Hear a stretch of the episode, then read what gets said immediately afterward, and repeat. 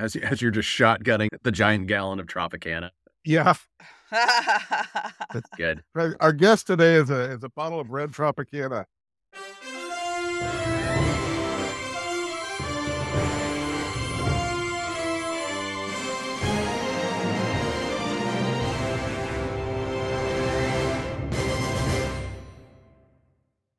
Hello, welcome to 10 Cent Takes, the podcast where we murder horny teenagers one issue at a time. My name is Mike Thompson, and as always, I am joined by my co host, the goalie of gore herself, Jessica Frazier. Oh my gosh, throw some rollerblades on me. I am in it. How are you doing? I am doing great. How are you? I'm good. Good. If you're new to the show, the purpose of this podcast is to celebrate comic books in ways that are both fun and informative. We like to look at their coolest, weirdest, and silliest moments, as well as examine how they are woven into the larger fabric of pop culture and history. And if you are enjoying the show so far and you want to help us grow, it'd be a huge help if you'd rate and or review us on Apple Podcasts because that really helps with discoverability.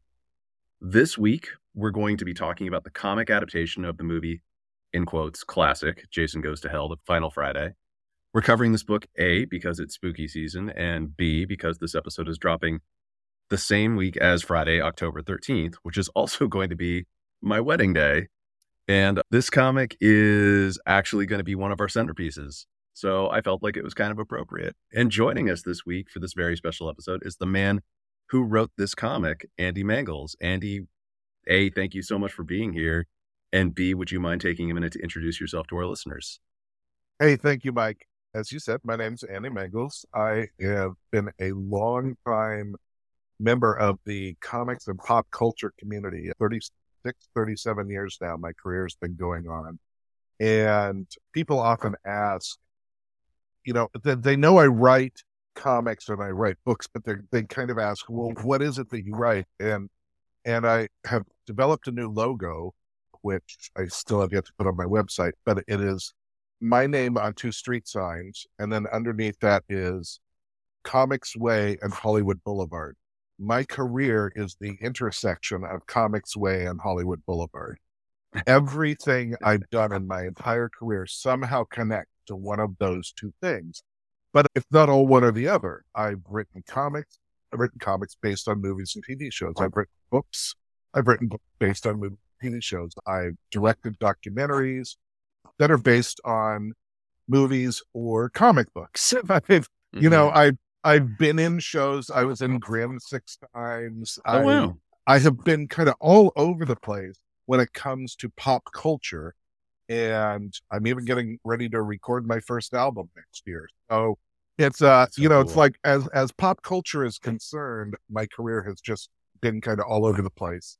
But the short answer is I write comics and books, and I've written for such properties as Star Wars, Star Trek, X Files, Iron Man, X Men, Justice League, Batman, Nightmare on Elm Street, Child's Play, Quantum Leap, Jason Goes to Hell, a lot. Wow, those are some really obscure titles. I I know, know, I know. So pe- people may have to Google a few of those to find out what what they are. What? So when you say quantum leap, are you talking about the uh, innovation comics? Oh, That's amazing. awesome. I wrote a very famous issue of Quantum Leap, which still gets referenced and talked about through the years because it took place the week of the Stonewall riots. Oh And- wow. And the whole issue was about gay politics at that exact point in time. And I utilized real people who I knew as a gay man. There were people I knew who were at Stonewall, and I utilized Yeah. real people in the story. And it's a very personal story and very prescient as well, because in it, a lesbian photographer photographs a I remember this. Yeah. A transgender black person who is non-binary. But at that point in time, we didn't have the terms for non-binary. So right. she was doing drag or she was transvestite at that point. But in Yeah. Yeah. actuality, what it was was a transgender person. And that was in 1992 or 93. You know, that was, that was Yeah. three decades before Pose. Yeah. you know, and so that was my quantum leap. That issue was very, very famous because it broke down a lot of barriers and it introduced a lot of people to what the start of the gay rights movement was. That's really cool. Wow. And his mustache is infamous. Oh, I'm sorry. And I I, should must have mentioned say- that. Like, sorry. Splendid, splendid over video, I might add. You should you should see this thing, everyone. It's big. It's glorious. Thank you. And it has an amazing backdrop full of action figures and a Wonder Woman mannequin and Boba Fett with medals.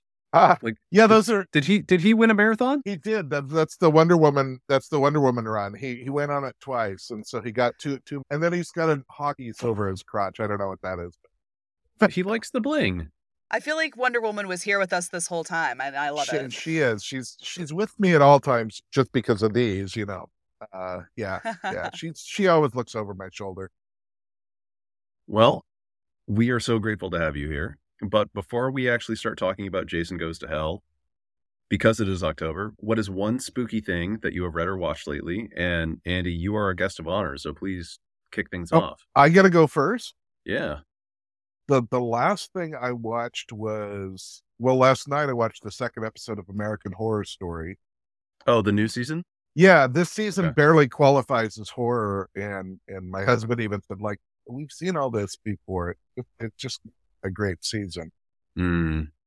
But we did just watch the last voyage of the Demeter, the the the, the Dracula movie, Yeah. and and we really liked it. It was quite moody, and even though you knew from the outset that everybody was going to die, Yeah. that's pretty that's pretty typical for most horror movies. You knew everybody was going to die except the villain, but it was still fascinating to watch how it rolled out. And it was shot in very cool way. But on my list of things to watch, I've got Billy Joe Bob did a show on Nekromantik that I'm planning to watch. Uh, Nice. there's a movie called Chop that's on my list that I want to watch. And, you know, I keep up with a lot of horror. I'm looking forward to the next season of Chucky. That's where Mark Hamill is doing the voice, right? No, no, that's all still the original actor does the voice for Chucky, Oh, really? Okay. Brad Dourif. Did, And did Mar- Mark Hamill did a voice for Chucky at some point? I know. Like, did he do it in the remake that they did recently? yes, yeah, yeah, yeah. Yeah. the- okay. He did the remake voice, which is kind of like non-canon. That's like a fan Gotcha. fiction movie. Mm-hmm. But Brad Dourif does the voice, and then his daughter is also in the new Chucky show. It's funny when I was working on the the Child's Play comics, Don Mancini wasn't publicly out at that point in time, and so in the second issue of Child's Play, I wanted to reveal that one of the characters from the movie, the cop, was gay and was in a relationship, and I wanted to have him kiss his lover in the Mm. comic, which would have made it the very first gay kiss in a comic book ever. Yeah. Because like North Star hadn't even come out by that point in time. Oh no, no, no! This is miles before that, and we had to have a meeting with Universal, their team, and Don Mancini and some of the other producers of the movie about that. We had already had a meeting about where am I going to take the comic and what storylines am I going to do and so forth. But we had a meeting specifically about could I have a gay kiss in the comic, and basically they left it up to Don, who I didn't know was gay. I don't know if they knew he was gay or not, but he he was like, well Mm. you know, Chris Sarandon, who plays that character, he might or might not object to that if we did it in a movie, but I don't mind doing it in the comic. And Okay. so we got away with that. Nice. I really digressed there, didn't I? That's how these conversations go. I'm looking forward to the latest season of Chucky just because it's such a wild series and it's exactly the type of stuff I was doing when I wrote the comic. I was actually going to do a Chucky ends up on the space shuttle issue of the comic. And and they were like, that's a little out there. And then here we have the new season coming up and it's Chucky in the White House. And I'm like, that's a little out there. I like it. Also, Chris Sarandon. What have what have you been watching? Jessica, do you want to go before me? sure. Okay, so mine's only tangentially spooky. Okay. So I know, but we'll get there. Though there will be like a spooky aspect, but it won't seem like it at first. So I've been watching the New Age Mickey Mouse shorts on Disney Plus, Okay.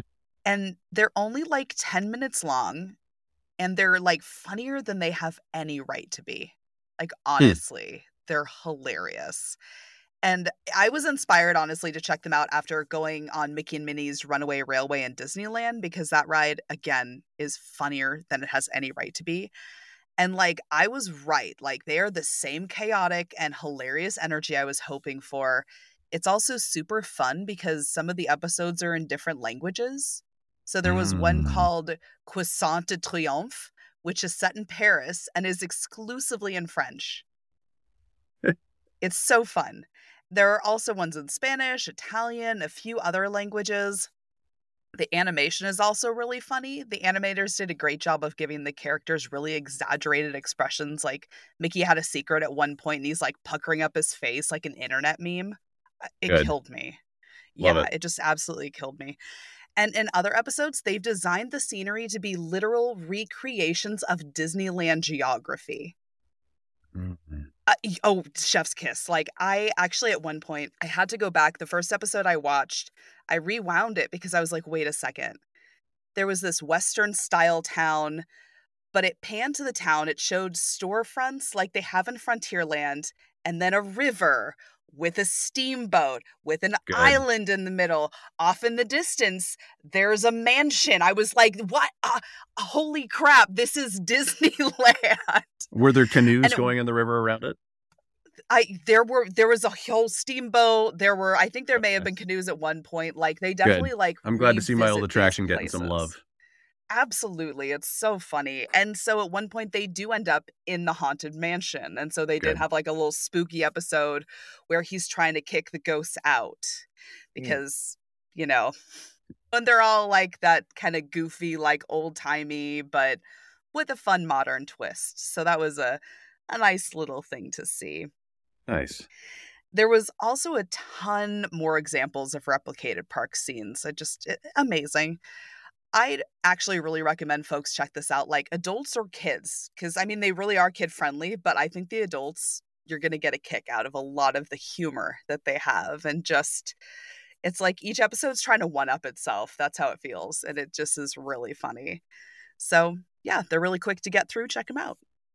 Nice. Yeah, we'll have to check them out before uh, Disney locks us out of your account, so we can't share yeah anymore. please please do that yeah it's already started in canada so I i'm just it. canceling my account at that point like watch what you can now like i will be well what about you mike I mean, uh, does the Golden Bachelor count? Because I've been getting a lot of ads. It looks pretty horrifying. oh my god i literally almost did a reality tv show because i started watching the season one of love is blind No, stop it.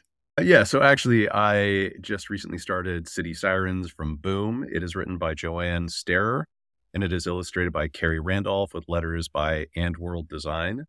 The story follows a 16 year old named Layla, who is the only way I can describe her. She is a punk rock teenager of color. And we first meet her somewhere in America outside a women's health clinic when she is confronted by a massive anti abortion protest. And it says that it is in 1987. So, you know, it's especially hostile towards her. And so mm-hmm. she's walking into the clinic, and some douche nozzle with a megaphone tells Layla that he'll pray for her. And she literally looks at him and she says, Go jump in front of a bus.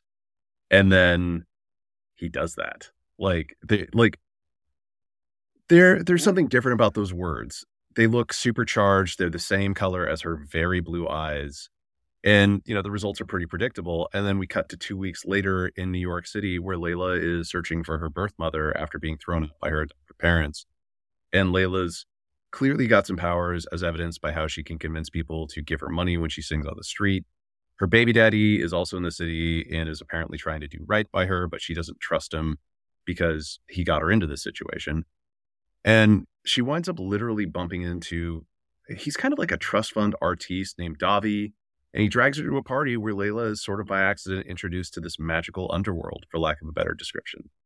So, this is one of the best things that I've read all year. It's really cool, really fresh feeling. Starer's story is really wonderful and fun. It introduces us to this larger supernatural world in a way that feels really clever and natural. But Randolph's artwork just takes the cake. It's this beautiful black and white style that's like both hyper detailed and it feels a little raw at times. And It really captures the 80s street style perfectly. But then Randolph also uses just a couple of colors, starting out with blue and red originally to convey kind of effects and moods throughout the issues. And then we start seeing green and purple in the second and third issues too. Like I I don't think I've ever seen anything quite like this book. And the New York that they've created also gives us a lot of kind of spooky vibes. I found myself thinking a lot of like the Lost Boys when I was reading this, not because they're bad boy rock vampires, although there are. They're just not the main focus. It's it's more just the general vibe. It's it's like kind of like 80s punk rock horror. Sort sort of horror, dark fantasy more than anything else. But uh yeah, like this is fantastic and if that sounds like anything that would be appealing to you, then I really recommend check. Hey, you sold me on it. I'm gonna go check it out mm. now. That I'm I mean, very that sounds good at sales. It's funny you brought up the Lost Boys because that is my first published work is in the Lost Boys, and I was in the movie theater when it first came out Oh really? with some friends watching it, and they're in the comic shop and they pan past a rack full of comics and magazines, and right smack in the middle is this bright yellow focus on George Perez from Fantagraphics, which was my first work in August 1985. And but That's it's so got cool. a bright yellow cover or a bright yellow logo or something. And they pan past this and it just stands right out. And I yelled out and then there's my book. Oh, that's awesome. Well, and you know, the cool thing is like that store is still around too. It's moved locations, but Uh-huh. it? it's Atlantis, right? That's its name, I think. Or like Atlantis Comics or something like that, but it's still in Santa Cruz. That's fantastic. I have to go there. I, you know, I, I, I don't really have a desire to meet the, uh, the, the shirtless saxophone player, but it would be great to go to that store. I don't know. That's a slice of man beef that I'm pretty sure most people would be okay with. I think, you know, he makes, he makes a living now going around to conventions, like with a saxophone and posing Good with for him. people, people shirtless and oiled up. I'm like, I'm here for that. I fully embrace this. A hundred percent here for it. Here's the thing. if you can get money, if people are gonna pay you to do something that you like legitimately enjoy, and it's like, I mean, that's just going out and having fun, sounds like Yeah. I'm down for it. Yeah. Yeah. Yeah, Yeah. Fully support. Mike knows fully support. It's kind of like Jason Momoa, I guess, when he does his photo ops and so forth. He actually just tries to have fun with that and make sure that people Yeah. don't walk away feeling like, oh yeah, I just paid seventy five bucks for this guy who just stood there and did nothing. And so he uh, interacts with people and he has fun with it. I think saxophone guy's kind of the same way. Not he's not as good as Jason Momoa though. I think there's a reason that Jason Momoa is everyone's future ex-husband. Yeah. All right. What do we say we uh, move on and start talking about Jason Goes to Hell? Okay, speaking of Jasons, Yeah. Yes. Let's transition Jason's here. Okay, I am curious before we actually start talking about this specific movie and comic. What is everyone's familiarity with Friday the 13th overall? well, I realize that I'm the old man here. as I often am anymore. I'm like the oldest one in the room half the time. And even though I'm only 56, I have no problem saying my age, but it's still the people I interact with in the comic book and the pop culture world are either my age or they're 20, 30 years younger than me. Mm. And it- it's a little strange, but I didn't see the first movie because I was a little too young when the first movie came out. But Right. vid- videotapes were becoming a thing by the time I was in college in, in 83. And so I did rent, I think the first and second movie on videotape. If people don't know what videotapes are, it's Ooh. it's like something the size of a book that has a movie on it, like streaming. and you put it in a, a machine and it played the movies. But yeah, so I think I saw the first two of those there. I never saw one in a theater until Jason Goes to Hell. Okay. It was always on video because it was much easier just to, to, to rent them later. Yeah. Jessica? Well, I I've seen all of the films, but like a really long time ago. So this felt like a a really fresh watch for me since it had been Mhm. so long. But these types of horror movies always drew me when I was a kid, selecting VHS titles, speaking of that. from the local Bradley video.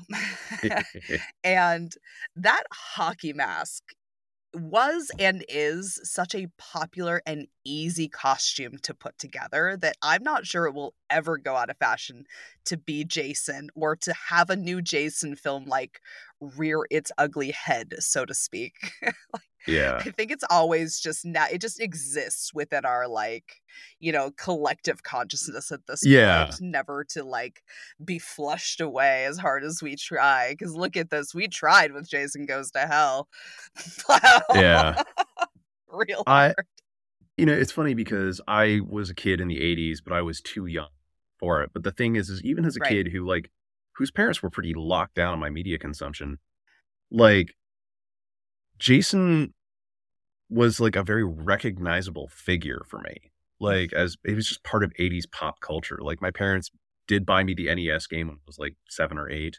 And it was more like upsettingly difficult than it was scary because you know, it wasn't very good. I didn't watch any of the movies until I was in college, I think. Like I remember working on some all-nighter papers and the movie would pop on in the background and it was like it was fine. I did see Jason X in the theaters because I loved terrible media even back then and I enjoyed Freddy versus Jason. But overall, I was never like a huge Jason fan, mainly because I I didn't think of him as really that interesting or fun as other villains like Candyman or Freddy Krueger or Pinhead or Chucky. He was very one note, for lack of Mhm. a better term.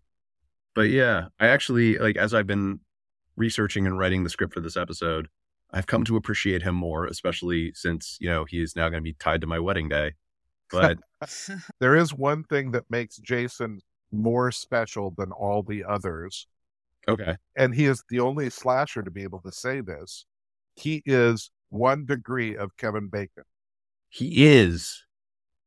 He is one degree of Kevin Bacon because he killed Kevin Bacon, right? Was Kevin Bacon in the first or the second movie? I can't He in remember. the- I think it was the first one. I Oh, then it would've been his mom. forgot about we better that. look that up. Uh-oh. on. I'm, I'm gonna Google that real quick before we before All I right. look like an idiot. Kevin Bacon. We're getting real close to Kevin Bacon. I have a friend who met Kevin Bacon, so I'm already two degrees away. Ooh. I know. He's going to be in the new Toxic Avenger movie, which I'm really Kevin excited about. Kevin Bacon was in Friday the Thirteenth in 1980.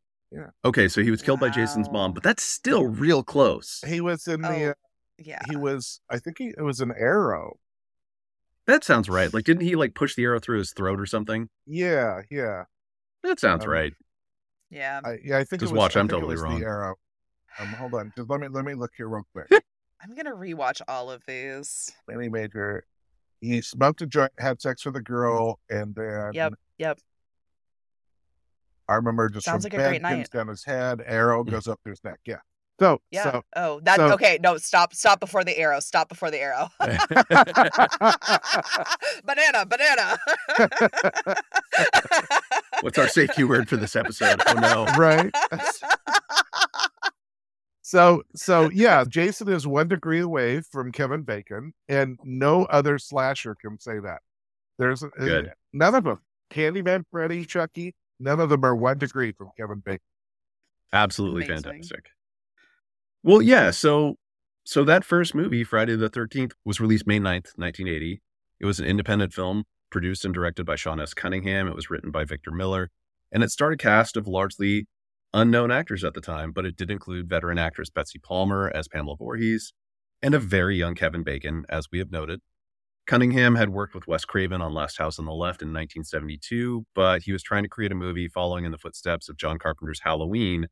He wanted to make a horror movie that would be, in his words, a roller coaster ride. And, you know, that makes a lot of sense. Halloween ushered in what's known as the golden age of slashers, which started in 1978 with that movie's release and lasted until 1984. The Italian giallo subgenre of murder mysteries and psychological horror flicks has been cited as early influences. And following Halloween's massive success, and when I say massive, I mean it grossed $70 million on a budget of approximately 300,000. There were apparently up to Oh. Hmm. 100 similar films released over those 6 years. And those movies usually featured a killer stalking teenagers and featured substantial gore and nudity. And according to J.A. Kerswell's The Slasher Movie Book, slasher films exploited dangers lurking in American institutions such as high schools, colleges, summer camps, and hospitals. So Kerswell notes that 1980 was when the genre really exploded, and this was largely due to the financial success of Friday the 13th. It had a budget of 550,000 and it grossed almost 39.7 million during its theatrical run. Adjusted for inflation, that's the equivalent of almost 150 million dollars at the box office in 2023 dollars. And on top of that, Friday the 13th is linked to the increase of violence and gore that went on to permeate the genre. So, Kerswell talks about this too. The Motion Picture Association of America was also criticized for allowing the film to pass with an R rating with only a few minor cuts, a move they regretted when subsequent slasher filmmakers held up Cunningham's film as a barometer of what was acceptable in levels of violence in film. The Motion Picture Association of America, once bit, twice shy, and now sensitive to the criticism of the subgenre from everyone from film critics to women's groups, vowed to be much less lenient in the future, something that would eventually play a part in emasculating the slasher movie and leading to its, albeit temporary, demise. Yeah. Oh man, well, and I mean the MPAA is like kind of like everyone's whipping boy. One of my favorite movies is a documentary called This Film Is Not Yet Rated, which shows just how nonsensical the rating system is. So, yeah. If you ever want to get mad about stuff, go watch that. It's interesting that he uses the term emasculating because yeah. there are so many books written about gender in slasher films and what those mean and what the, the killings mean and the gender parity. And obviously, we have this trope of the black characters always diverse. Right. And if it's not the black characters, it's the character that the coded gay character dies 1st mm-hmm. But, you know, we have this women, largely semi nude women, being being slaughtered left and right, men always getting killed after they have sex. Mm-hmm. There's an interesting parallel to the same type of thing that the MPAA is saying is wrong sex in movies, blood, nudity, gore. The things that they're saying are wrong are the same things that, that, that you know, Jason is killing people for. So, so right, right. There's yeah. this whole weird sensibility of slasher movies. They're almost always about revenge. They're almost always about people who've been bullied or picked on. And there's a very strange gender balance there where you know a final girl is always the last survivor but until then everybody's prey. Yeah. And it's interesting that all the killers in all the slasher films including all the jason films gender doesn't play a role with the exception of there being a final girl. Hmm. It's really thoughtful. I hadn't put, thought about it that way. Yeah. Well, yeah. So, speaking of Friday the 13th and the original movie, the original movie takes place at Camp Crystal Lake, which is a summer camp that has been shut down since a young boy named Jason drowned in the lake and some counselors were murdered. The camp is reopening now, and we see teen counselors getting murdered by an unseen killer who, spoiler, sorry, it's like 45 years later almost, is revealed at the climax to actually be Jason's mother, Pamela Voorhees. Final girl, Alice manages to kill Pamela and then passes out and hallucinates an undead Jason dragging her into the lake. But when she wakes up at the hospital, she's told there is no sign of the boy when authorities found her, to which she ominously replies, Then he's still out there. And we get a final shot of the Tranquil Lake, which sets up the sequels, starring Jason as the killer. And from there, we pretty much got annual Friday the 13th movies for the rest of the decade. The only year that didn't get an entry was 1987. The direct sequel reveals that Jason is actually still alive and he's been living as a hermit in the woods in the years following the events of the first film. At the end of that movie, Jason's mortally wounded but not killed on screen and manages to disappear. Part three is when Jason first wears his iconic hockey mask and is killed with an axe to the head. The next movie is when Jason starts the cycle of resurrection and death, though the fifth movie basically has him showing up as a hallucination haunting a copycat killer the sixth movie is when a lightning strike brings him back from the grave with superhuman abilities. The seventh movie has him getting resurrected by a, a telekinetic teenager. Uh, the eighth movie, there's an electric cable underwater that is the catalyst for him coming back to life before he goes on a murder spree in a cruise ship and then Manhattan before he drowns in sewers that have been flooded with toxic waste. And that's when we get the ninth movie, Jason Goes to Hell, the final Friday. So after Jason Takes Manhattan bombed at the box office, New Line Cinema wound up with the film rights and this was the first Friday the 13th under their stewardship. And New Line greenlit both a trading card series and a comic book adaptation from Topps Comics. Topps was a brand new publisher at the time, part of the Topps company, which is best known for trading cards, primarily sports cards, but some other stuff as well. Topps announced that they were forming a company in 1992, and its first comic was going to be an adaptation of Bram Stoker's Dracula that they published that October. The editor in chief and associate publisher was former Marvel editor Jim Salicrup, and the imprint specialized in licensed titles, primarily based on movies and television series. So Topps put out comics based on The X Files, Jurassic Park, and Xena Warrior Princess. There were some original series, though, too, like Cadillacs and Dinosaurs. And then there was also the Kirby verse, which was based on concepts and sketches by Jack Kirby. And Jason Goes to Hell was published July through September 1993, which coincided with the movie's August release date. So the series was obviously written by Andy Mangels. It was penciled by Cynthia Martin and Bobby Rubio. It had inks by Alan Nunez, colored by Emmeline Stein, lettered by Lois Pujolas, and it was edited by Jim Salicrup. Man, it feels totally different when one of those people's just sitting in front of you, huh? I know, it's weird, right? like, I can't badmouth it too much. oh, you'll hear all the stories here coming up. Good. I did want to point out, jump back to when you were talking about Topps doing Yeah. Bram Stoker's Dracula, because a lot of people, if they haven't seen the top number one, I think Bram Stoker's Dracula is one of the best horror movies in in horror. You need to meet my fiance Sarah because it is literally her favorite movie. Yeah, yeah. yeah. My number one horror film and what I think is in one of the top five movies in history is Pan's Labyrinth.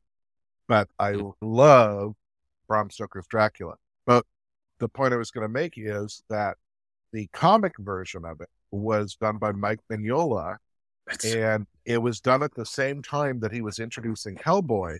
And so a lot of people who only know his work from Hellboy should go back and look at that Bram Stoker's Dracula book because it's it's really there's a lot of proto Hellboy stuff in there. yeah. He also, right around the same time, did a Wolverine comic called The Jungle Adventure that's really good. Mm. But yeah, my anniversary presents to Sarah this year was a slabbed 9 8 copy of Bram Stoker's Dracula number one, and then the complete series that she could just tear the polybags open and read because they're all polybagged. Right, right. Yeah, that was that was one of Topps's tricks was to they would polybag their comics with a special trading card that was only Yep. available with that comic. And other publishers were doing that, but those other publishers were not trading card companies. They were just Right. comic companies. It didn't make sense other than it was just a way to, you know, hopefully sell that title.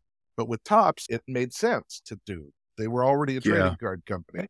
Why not make that a part of their comics as well? I think X Force number one was the first one that was polybagged with a trading card. I think I remember reading that recently. Could have been, yeah. Yeah. But yeah, I mean, like it was a real common gimmick because at this point in the 90s, it was like the height of the speculation bubble. And so they were just really going for that. Oh, this issue is collectible. You should buy multiple copies. And here's an extra reason for you to like buy two at least so you can open one and read it and then keep the other one for, uh, you know, so you can retire thing off of it. Oh, I love it so much. Like my deep and abiding love for all 90s trash gimmicks is well known at this point. I'll tell you, as somebody who who lived through that, who worked through that, it was at times it was financially good because you know when, Right. when I was working on projects that had things like trading cards, I got to write the trading card, so that was a little more money. But as I did work in comics retail early on in the late '80s, and and as someone who was working in the industry, I remember that the, the gimmicks just didn't off they offered something to the fan but they offered nothing creative really for for the creators it just it was just kind of like it was a sales tactic that didn't do anything for us Right. Yeah, I can imagine. Well, except in the cases where you know i got to write trading cards for stuff well, thank you very much for contributing to some of my fondest childhood memories. That's all I have to say. Yeah, so, you know, the comic of Jason Goes to Hell followed the plot of the movie pretty closely. It takes place apparently a few years after Jason dies in Manhattan. A woman returns to Camp Crystal Lake, and it turns out that Jason is back. How? Unclear. But the woman lets him chase her. She basically lures him into a, a law enforcement ambush. I think like it looks like SWAT and the FBI join forces. And after they pump him full of hundreds of rounds, they call in an airstrike that literally blows Jason to smithereens. Like it's kind of great. You see his head like flipping through the air and shit. Anyway, they they hold a huge press conference and there's breathless media coverage detailing how Jason is finally dead and they send his body to the morgue.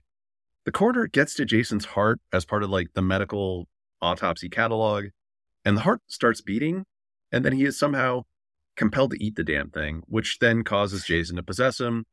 And we know that Jason is possessing people because anytime throughout the story where he is possessing someone and we see the reflection of the body, it is showing Jason himself instead of the person that he is wearing as a suit. And I actually thought that was kind of a cool effect. Mhm. Jason murders another coroner and then two guards, one of whom in the movie is played by Kane Hodder, who was the actor who played Jason himself. And he then escapes to return to Camp Crystal Lake.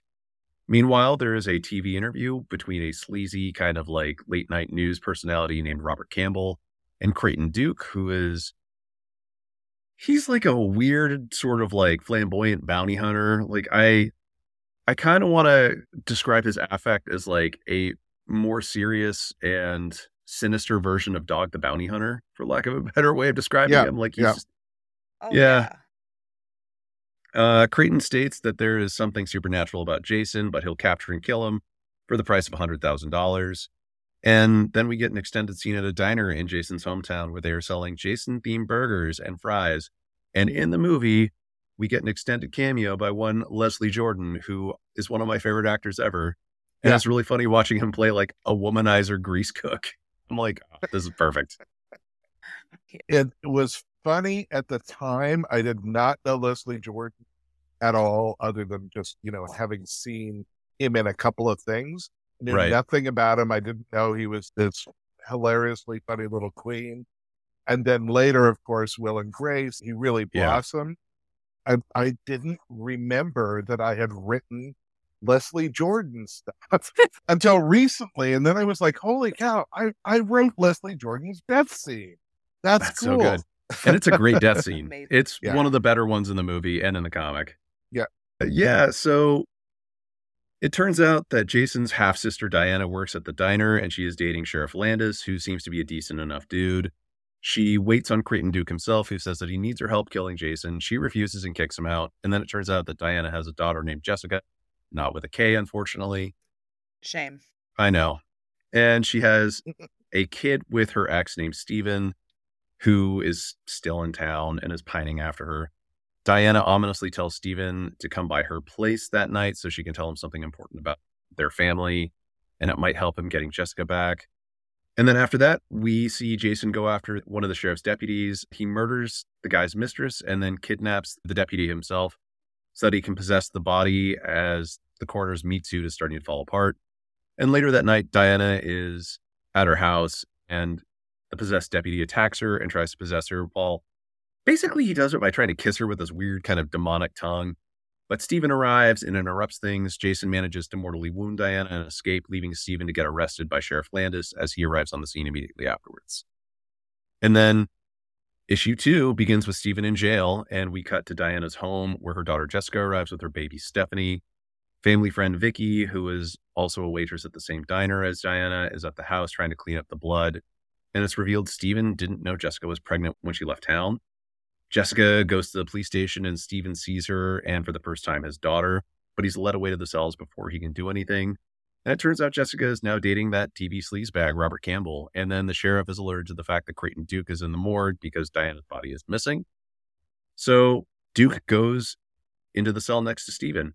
And Vicky agrees to watch the baby for Jessica. And then we cut to this bizarre scene in which Creighton tells Stephen what's going on that Jason is now a spirit who is body hopping, but that the bodies will rot until he can possess someone who's related to. And then he'll be reborn with all of his powers when he does that. And the only way to kill Jason is to destroy his heart, but the only person who can do so is a relative, which means that it has to be Jessica now. And in between each of these facts getting spilled, he says Stephen has to pay a price, and then he breaks his fingers. Why? Never explained. It's like it's very weird. It It It, it's Creighton Duke is a bit of a sadist. I'll just say that. Okay. Steven manages to then get one over his friend Randy, who is also a deputy, and then escapes the jail and heads to the diner where Vicky has his baby.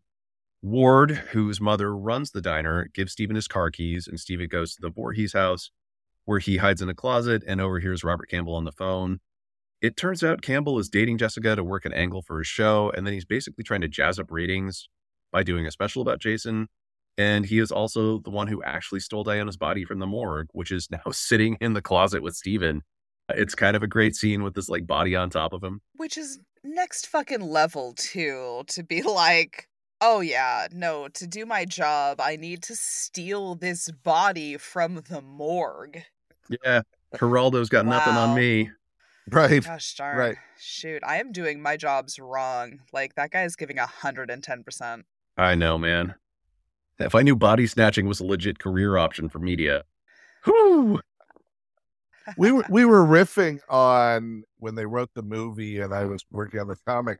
We were we were riffing on people like Jerry Springer, Maury Povich, etc. Uh, those those uh, even a little bit of Geraldo, those late night hosts who were like would do anything for their story, including you know stealing bodies from morgues and, and you know so Oh forth gosh. uh, with no cameras around um, because it was important that they get the story, but somehow they were doing it without a cameraman. I don't.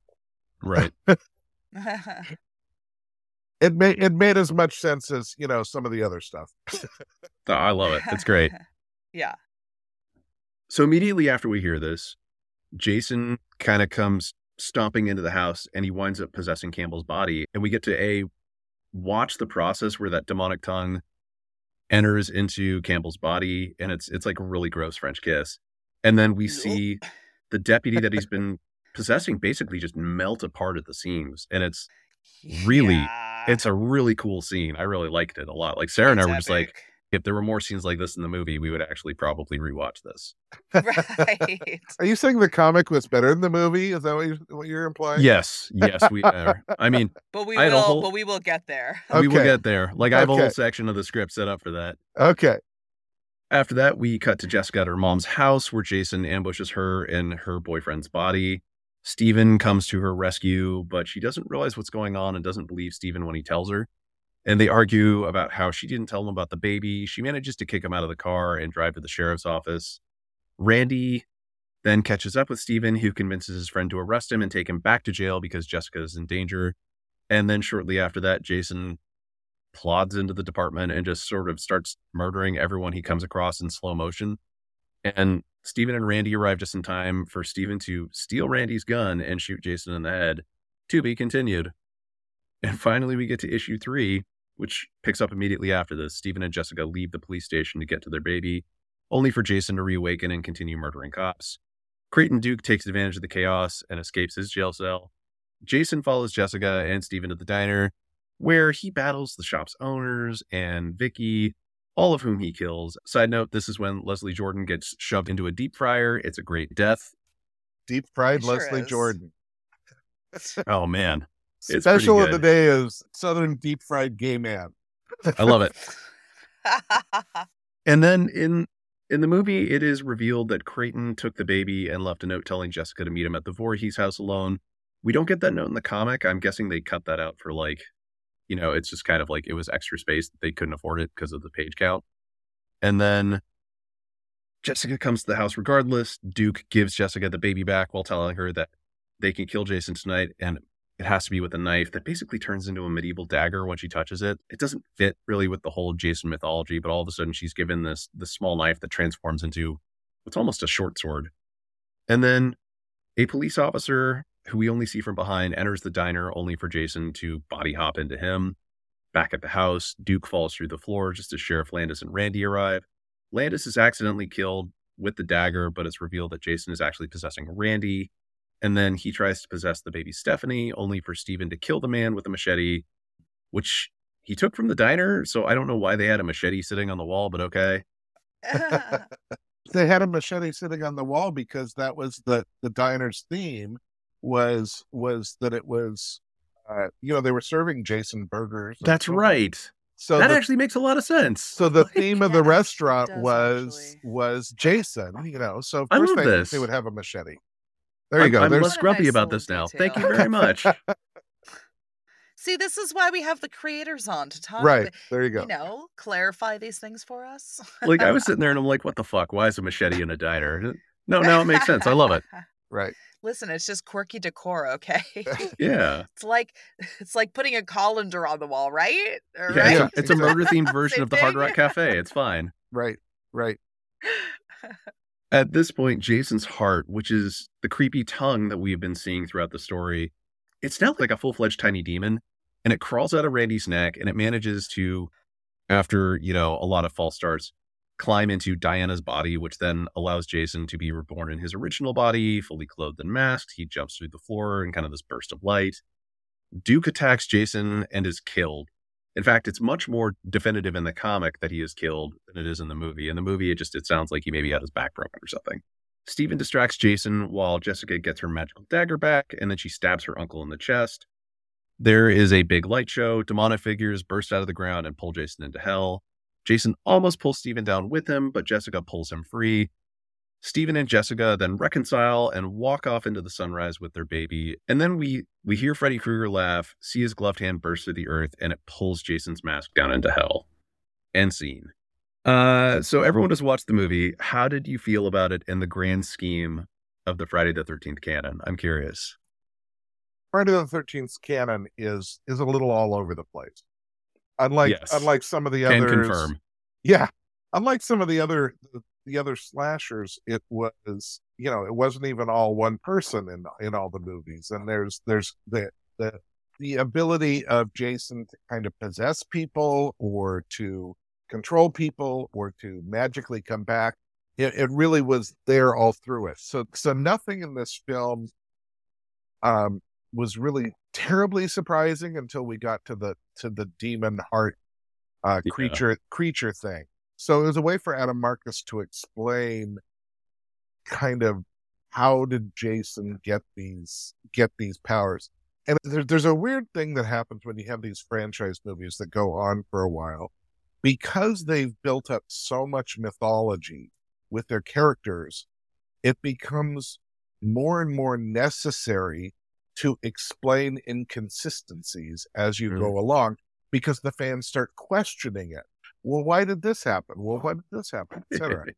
and uh, you know, the same thing happened with with uh, Freddy in uh, Freddy's Dead: The Final Nightmare, where suddenly it wasn't just Freddy. Freddy was powered by demons, and Yeah. you know it, it it it was a way for them to explain okay how does freddy have all these powers well this is why it was you know the the equivalent of of the radioactive spider biting peter parker or the radioactive sludge hitting daredevil or Mhm. or cosmic rays with fantastic four. It was a way to explain how they got these powers. So saying that jason's powers came through his bloodline but they were really demonic in nature and that so they allowed him to transform or to move from body to body or or whatever and could only be killed by his bloodline. It all made sense in the in the we have to explain it type of way if you were watching this for the very first time and you'd never seen a friday the 13th movie it wouldn't make any sense really at all but if you're if you're a hardcore fan and you're looking at it and you and you look at it in the perspective of he what he was trying to do was explain it all and set up the ending, which really was because New Line was now the owner. Uh, that was really the the impetus was to set up the ending there for Freddy versus Jason. How did you feel about it, Jessica? like it was it was fine like it, i mean honestly it made me laugh more than anything it was an interesting turn about you know the familial ties having to get involved all of that um i really could have done without the use of diana's body to like rebirth him without like consent that was a little Yeah. intense it kind of gave me the ick but i mean i think all in all like I mean, I I mean, I had a good time watching it. I mean, ultimately, that's what we want out of stuff, right? Yeah. I mean, like, I didn't hate it. Like, you know, Sarah and I had moments where we were like, man, if we got more of this, like, you know, the sheriff's deputy melting apart and stuff like that, that would have been great. I was weirdly underwhelmed by it. Like I wasn't really a big fan of how they tried to end the whole deep occult narrative to Jason's nature with prophecies and magical weapons. It just it didn't it didn't work for me and I'll talk about I think why it didn't work later on, but it also felt like a PG or a PG-13 movie these days because most of the kills happen off camera and it's also filmed so dark to the point where you can't really see anything. Like in the movie, you actually don't get a good look at what that demonic heart looks like when it's scurrying around. Mm-hmm. Like you can see it in the comic book, but you can't see it in the movie. It's just this weird kind of nebulous shape with arms. It's like, all right. That that's a really interesting point to make because what we worked from, me and the, the art team, what we worked mm-hmm. from was uh, not only the script, but we had an early cut of the film. oh, okay. It wasn't complete, number one. Some of the special effects weren't complete. And as I recall, it was not all the lighting was, you know, it, because they, they film a lot of scenes night for day where, or day right. for night where they'll film where they do night. the blue lens. Yeah. yeah, they'll they'll film it in daylight, but then they'll darken the scene so that it looks darker.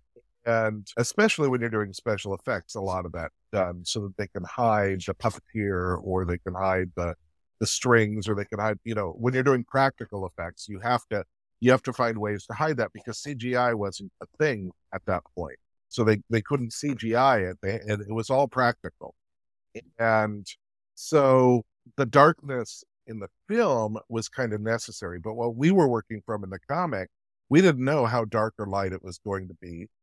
And we didn't know how much blood the MPAA was going to allow or not allow. And so it was really a choice on my part to say, let's make this as bloody as we can, or let's make this as creepy as we can, because huh. this is this is where it goes in the in the cut that we saw, or this is where right. it goes in the script. You know, some of those scenes we may not have ever seen, but in the script it says he dies, you know, dramatically. And I'm like, that's up to me to figure out what that is and to tell the artist what to draw. Um, so it's it's an interesting thing because not everybody who adapts a film comic gets the kind of access that we had. Many people only get the script and they get five stills or something like that. They have to right. kind of imagine it from there. Some people might get to see an early cut, but they have to go to the, to the studio to see it, and then they never see it. You know, they don't have access to it. We actually had a videotape so that we could we could look at this stuff and kind of figure it out. I was going to say they just sent you a streaming copy, right? Like Yeah, yeah. But but ah. even so, it wasn't finished. And so if you watch the film and you look at the comic, there are scenes that are in the film that aren't in the comic because they added those in later during reshoots. Okay. They were like, "Oh, we need a we need a, a scene of teenagers having sex and, yeah. and going going to the camp." That wasn't that wasn't in the script. That wasn't in. I actually thought the comic was stronger for not including that because I thought I thought it was just kind of this weird yeah. moment where I'm like, whatever. I guess they got to murder some kids every ten minutes or something. But right, right, yeah, yeah, and and that was absolutely it. They they added stuff in where the studio was like, oh, we need some more of this, we need some more of that. Let's murder some more kids at the camp. Of course, because it's the MPAA is involved, they ha- they're like, take out this blood, darken this scene, right. etc. We didn't have that in the comic, and I'll talk later about like one of my favorite things in there where um, we got to do something that they didn't get to do on film. Okay. So on that note, what is everyone's favorite kill in the movie? I'm curious. Jessica, you go first. I'll go first, totally. I I was a huge fan of the surprise probe at the beginning. That, that was, was a good. nice touch. It was pretty good. I but the you know to your point earlier Mike, the melting deputy. what a great effect for its time. I mean, they just spent so much time. They were getting angles going. Y'all it was it was well done. I like it. was it. serving Michael Rooker in uh Slither from 2005. yeah. Long before that, though. I mean, this is before. uh Oh, what's the uh the, what's the one that had the Bill and Ted actor and everybody melt together? Society. Yeah. Oh, so, I don't think I've seen that one. Uh, so this is long before Society, and this is uh, there wasn't a lot of like grotesque, meldy body horror stuff, but I loved the scene in The Thing, or the scenes yeah. in The Thing where there was a huge amount of body horror and and and characters were melting and transforming and so forth. So when when we got to do that, that was great fun because I could just kind of go like, ooh, and and I look at that page now, and there's like 17 different sound effects that go with it, you know. And and when I when I'm writing a script, I actually sit there and I go, okay, what would the sound of a melting arm or a melting head smashing into a wall sound like? I'm like, March, you know, and I'm like, oh, how do you spell scorch? You know? and so I was sitting there and I kind of like making these vocal sounds and then trying to figure out how to spell them. And then how many vowels do you put in? Because how long do you want that sound to be? You know, if oh, somebody's sliding across the floor, then you put like a whole bunch of vowels in. But if it's a quick kill, like like Jason slams somebody head into the wall, then it might be a big, you know. And then I've got to be like, okay, so there's only two vowels and whatever sounds like, Ah, you know. oh my god. And and it's a weird thing. So if you look at this comic with that in mind, and you think, oh, somebody had to write those sound effects, and you know, and that was me. But you have to figure out what do those kills sound like. And I don't have a sound design to work with. I don't have, you know, somebody stabbing a watermelon, which is a lot of how they make those sounds. Is that they'll they'll take watermelons and they'll like hit them with hammers or stab them or something. I didn't have that. Oh. I had to spell it out.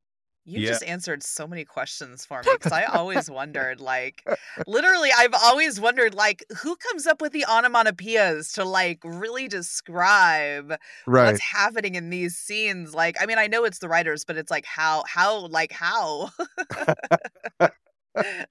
so I want to hear your favorite though, Mike, before I tell you all mine, to see if anybody Okay. liked mine better. I liked the one where Jason goes after the adulterous deputy and then kills his girlfriend because it's implied in the movie that he decapitated her by slamming the car door shut as she was like getting in. Uh huh. but also, like, who gets into a car like that? Like, she I was like, oh, let me, oh, Let me just stand here. Like, like, okay, you know what? You know, it, you're kind of asking to be like decapitated by a door. I feel like that's how you get into a car. I guess not to not to victim blame here. Right. Right. Don't You victim heard it here first, folks. Jessica, victim blaming the murder victims. That's it. Oh But- my gosh, maybe I am a monster. I don't know. So so there's there's a page in issue three, and this is my favorite kill because it happens right after Leslie Jordan gets deep fried, where his Oh, his wife goes after uh she doesn't know it's Jason, she just thinks it's Uh. the, it's the guy. She goes after Jason and he's killing Leslie Jordan, her husband, and she grabs a big big ass knife and then stabs the guy with it. And I would have to go back and look directly at the script, but in the script there was a there was a string of expletives that she said. And then Yes. and then when I wrote the thing, I added to it.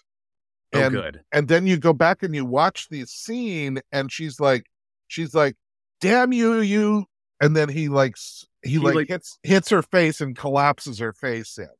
It's a and- great Yeah. visual. It's like, a that is great- also Yeah. up there. It's a great visual, but there's there's no all the dialogue there has been cut. So if you Mhm. read if you read the comic dialogue in issue three, first she says, You motherfucker. And then she says, Get away from him, you piece of shit, skull faced yellow douchebag, you stupid uh-huh. shit sucking, kid killing yellow pussy son of a bitch. Fuck you. And then he smashes her face oh, in. It's so good. It's so good. I thought that seemed added. I was like, they didn't say all of this in the in the movie. Well, so here's the thing. Years later, I was working for Marvel Comics, and my editor, for some reason, looked at my my CV, and he's like, "Oh, you wrote the Jason Goes to Hell comic," and I was like, "Yeah," and he goes, "We have a page from that up in our office," and I'm like, "Why do you have a page of that up in your office?" And he said, "Because it was the filthiest." Filthiest comic any of us had ever seen the panel where you've got the cook trying to kill the guy and he and he smashes her face in and he said he said the amount of swearing in that panel was so immense none of us could believe it actually saw print That's so good. and, and so they had kiss, they had pinned it to the bulletin board at Marvel Comics as an example of the filthiest comic ever published. And I, I thought, well, that's something. Yeah, that's great. Oh my That's- gosh! Wow. So yeah, yeah. So I'm I'm a little proud of that. That that You there's should be. for a while I was at, at Marvel. I you know had the filthiest comic ever published. I think there's worse out there, but in Oh, yeah. term in terms of strings of swear words, it's uh, there. There's a lot there.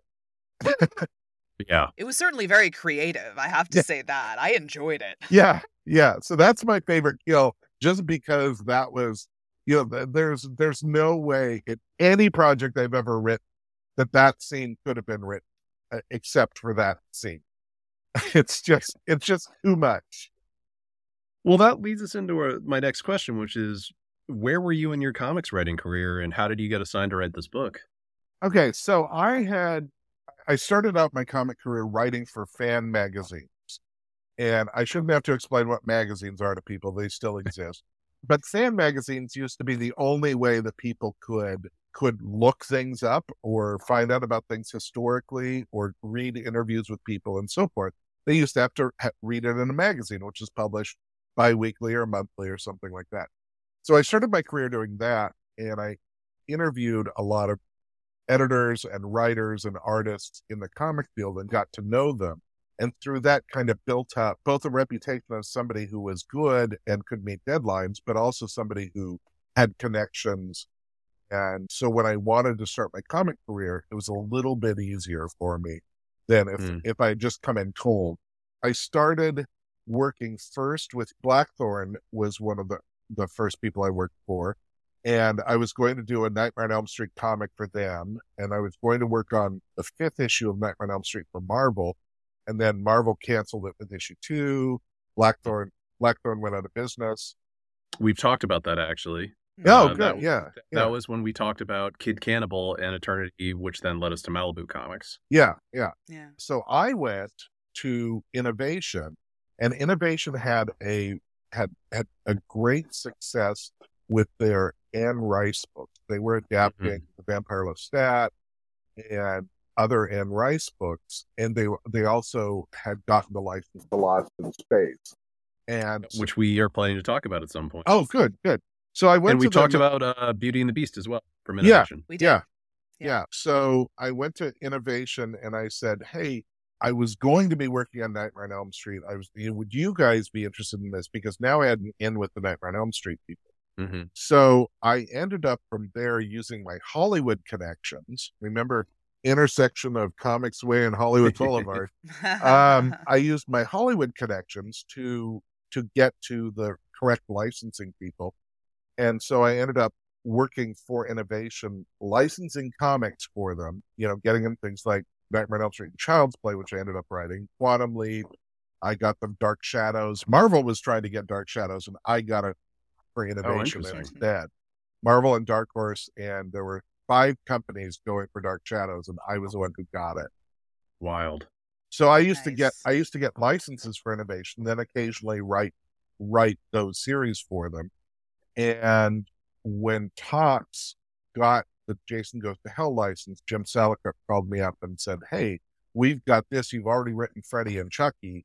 Do you want to write Jason as well? And I was like, Absolutely, yeah. So I came on and did that. And that eventually led to me writing a magazine called Star Wars Galaxy. And I said to Jim, I'd love to write something for Star Wars Galaxy. Can I can I write something, please? And he says, Well, do you know anything about Boba Fett? And I, I was like, I, that's my favorite character. I know everything about him. So As I- evidenced by the giant statue right behind you. yeah, I yeah, was you gonna say I've been staring at that this whole Those- time, just those- like those of you who ha- who ha- who can't see because this is audio, I have a, a life size statue of Boba Fett in here, and my very first tattoo was the, the Oh, Oh, nice. The look. Mandalorian. Yeah, this is the the Mandalorian, the skull of the uh, the creature from from uh, the Mandalorian, uh, and I and I've had that since before either of you were born. I'm OG. I'm OG on this. I got that in '95, I think. Oh, that's not before we were born. Oh, really? thank you for the Okay, good. No, I like, appreciate I that. appreciate it, but yeah. Ooh, yeah, No, no, I am turning 42 next week. Oh well, yeah. I'm I'm 37. Yeah. so you were you were a child. You were a child then. yeah, yeah. but I did an article for Topps Star Wars Galaxy magazine, and then Lucasfilm called up and asked for my number and got it, and then they offered me my first book contract, Star Wars: The Essential Nice. Guide to Characters. I had that as a kid. Good. I bought that Uh, at the Smithsonian And- well, oh, that's fantastic. Um, because they were selling it as part of their Star Wars exhibit, if you remember. yeah, yeah, um, that's fantastic. The weirdest place I've seen that book is a chiropractor's office. I, I went into cool. this this 85 year old chi- who was doing chiropractic and had been recommended to me, and I look on his bookshelf and there's like six books, one of them being mine. And I thought, well, that's that's a, an interesting sign. Apparently, I should be here. so that's how I got involved with Topps was uh, through innovation and through my work in licensing. They they just kind of said, "Hey, you seem like you'd be right for this," and so then I got to do Jason Goes to Hell. You know, in those days, it was just the internet was just starting at that point, so spoilers were not really a thing. I had to sit on that secret that Freddy was going to be at in the end of the movie. I had I had Pretty to. I had to protect that secret with my life because because I knew that was the biggest thing in the movie. And I knew that once the movie came out, that'd be what everybody was talking about. You know, and yet I knew it a year ahead of time and had to just keep my mouth shut the whole time. You know, that everything was going to lead up to that scene. So on that note, it's you know it's been noted that the comic has some differences from the movie, as it was based on, as you said, both the shooting script and then like an early cut. I clocked some small things like you know Duke's fee was hundred thousand dollars in the comic as opposed to five hundred thousand in the movie. hmm In the comic, Vicky has a moment where she talks to her boyfriend before taking the baby to work, and then he gets killed by Jason. Are there any changes that you wish you could have included in the comic, or wish that they hadn't been cut from the movie? Not, I don't think there's anything that I regret not being able to do because most of what didn't end up in the comic was kind of what I would call filler scenes.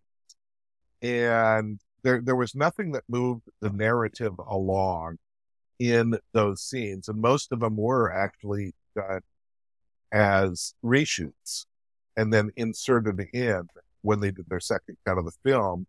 And often it was just things like, oh, let's explain this a little more. You know, let's have the baby. Why does she take the baby to work or not? Let's explain these type of things. You know, the teenagers having sex thing we talked about already, where it was like we need some more kills and we need some teenagers, and so let's let's put a whole scene in here that doesn't make any sense, but we'll just put it in mm-hmm. here. The thing that I was happiest with is is how much we got to do in the comic that didn't end up on film. Hmm. Um, and and that's the way it is with. Uh, I've adapted four films: Child's Play two and three, Freddy's Dead: The Final Nightmare, and this one. And all of them have scenes that didn't make it into the theaters. And it's one of the fun things about writing. You, you know, you're trying to condense what is is a 90 minute movie into three 22 page issues. So you've got 66 pages to do a 90 minute movie. Um, and when you've got something that's got action and bloody kills, that on top of it, like you want to feature those. So it's not as easy as just saying, well, a page and a half per minute. You know, you can't, you can't break it down like that. You've really got to look at how are you going to pace it so that you have your ending breaks per issue and then how are you going to pace it so that you have enough time to give the the melting detective uh, you know a whole page to melt versus somebody else only gets a panel to, to, to die in. But i will say that each of those adaptations the most special part to me was the fact that there are things in there that aren't on film. Hmm. and or that people have never seen on film. And that's a little bit of i think magic of of a comic adaptation where it can expand upon the experience. It's not just here's the experience. It's not a photo novel, which is what Right. they used to do where they would take, you know, screen captures basically and the direct dialogue and there it would be. That isn't what this is. This is an actual we myself and the artists are are adapting. We aren't repurposing. Did that make sense? It does. Absolutely. Absolutely. If you had the option, would you write another Jason comic? Is there a story you'd like to tell? I would love to. The the the interesting aspect of Jason versus the others is that there is some tragedy to his past, and yet there is also clearly a supernatural element to him. And mm-hmm. so, so if I were writing something with Jason, I I think that perhaps doing something that gets into his head, sees the world through his view, might be a really interesting way to do something that would be hard to do on film, but might be able to be done in a comic. Hmm. Because I would imagine what he sees is is perhaps very different from what the reality is. And I'm not saying that he hallucinates people as big slabs of meat or something like that, but but you know, does he like you know they say the dogs see in black and white. Does he see things the way that we do? Right. With both all the things that have happened to him physically and the mystical elements of whatever is keeps reviving him. Mm. right you know, and i think the introspection would be really interesting as well. Yeah it's not that i want to say oh let's let's have jason talk and explain everything but just right. seeing some things from his perspective might be a really right. fascinating way to understand him and a new way to show what he's doing. It would be a fascinating way to write Chase. Agreed. Yeah. And speaking of other horror franchises, you have worked on quite a few of them, as we've already discussed, which is so what a, what a cool opportunity to be involved in such cool you know, just horror spaces. Is there a horror franchise that you haven't worked on that you would just love to get your hands on? Yeah, Hellraiser. Hellraiser was the one that got away. I was I was oh, act- man. I was actively talking with Marvel and had artists lined up that that I was going to work with on some stories for Hellraiser when when Marvel Epic had it.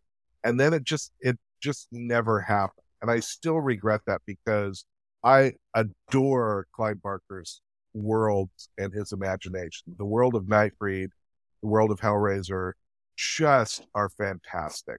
So I would love, love, love to work on a Clive Barker property. I'm an enormous Stephen King fan, a constant reader, as we're called. And, you know, I would love to work on something there, but, you know, it's, it's weird whenever they have done long form stuff with Stephen King, like The Dead Zone or mm-hmm. Haven mm-hmm. or some of those things where they take the initial story and then they split off there. Mr. Mercedes. Sometimes it really, really works. Like I thought Mr. Mercedes was was was excellent all the way through. And I actually thought the Jerusalem's Lot, the, the new one they just did, was was really well done.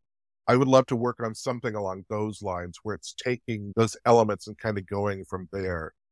One of the carries, they kind of introduced the concept that there were other powered teenagers, and was the government really, uh, you know, trying to put? It was kind of like was the government putting together their version of the X Men with with that. Mm. And I thought, you know, the experiments that King has done on kids and the government in several of his books that would be kind of a fascinating thing to do to kind of link some of those things together. So yeah, I'd love to work on some Clive Barker stuff. I'd love to work on some Stephen King stuff. I love Candyman. I did get to a really weird crossover that that some people caught and some people didn't, which was in a Deep Space Nine book that I wrote. It was Mission Gamma, and in it, Taran'atar, who is a Jem'Hadar soldier, goes on to Quark's holodeck to fight, and he's he's like the most powerful soldier there, and so he wants something that will challenge him. So he has the holodeck create what eventually is revealed as a xenomorph, and I, it's called it's called a xenomorph in the book, but not until right towards the end of the scene. But it's clearly it's an alien from the Aliens franchise, and and as you're reading it, and I've had people go, was that supposed to be an alien? And I'm like, Good. yep, yep, bingo, there it is, right on the nose. And, you know, because I described the, the segmented tail and the teeth that shoot out, the acid blood, and the, you know, uh, the face hugger, and and all this stuff. but I describe it in ways that are real to Star Trek, not real to fans' knowledge of the alien movies. So the closest I get to fans' knowledge of the alien movies, I don't call it a face hugger. It's it's a creature that comes out of the egg. But at the end, I finally do call it a xenomorph, which is in the aliens universe what they're called. And so if you hadn't gotten it by that point and you know what a xenomorph is, there it is. And so so I got aliens versus Star Trek. You know, that was my that was my one like little horror thing that people didn't get. I mean, Oh, th- this is basically all of my love languages. We're talking Hellraiser comics, we're talking Star Trek, we're talking in aliens. I mean, don't make it weird, but I kind of love you right now. hey, you're you're getting married to someone else and I'm already married. So, you know, sorry, bud. Whew, we are safe, man. Man, the tension dodged was a bullet. high. I was like, I almost left. I was like, I don't, I don't need to be here. No, you absolutely need to be here. You're the final girl, right? man, someone, someone will eventually write me as the final girl. There's right. been threats.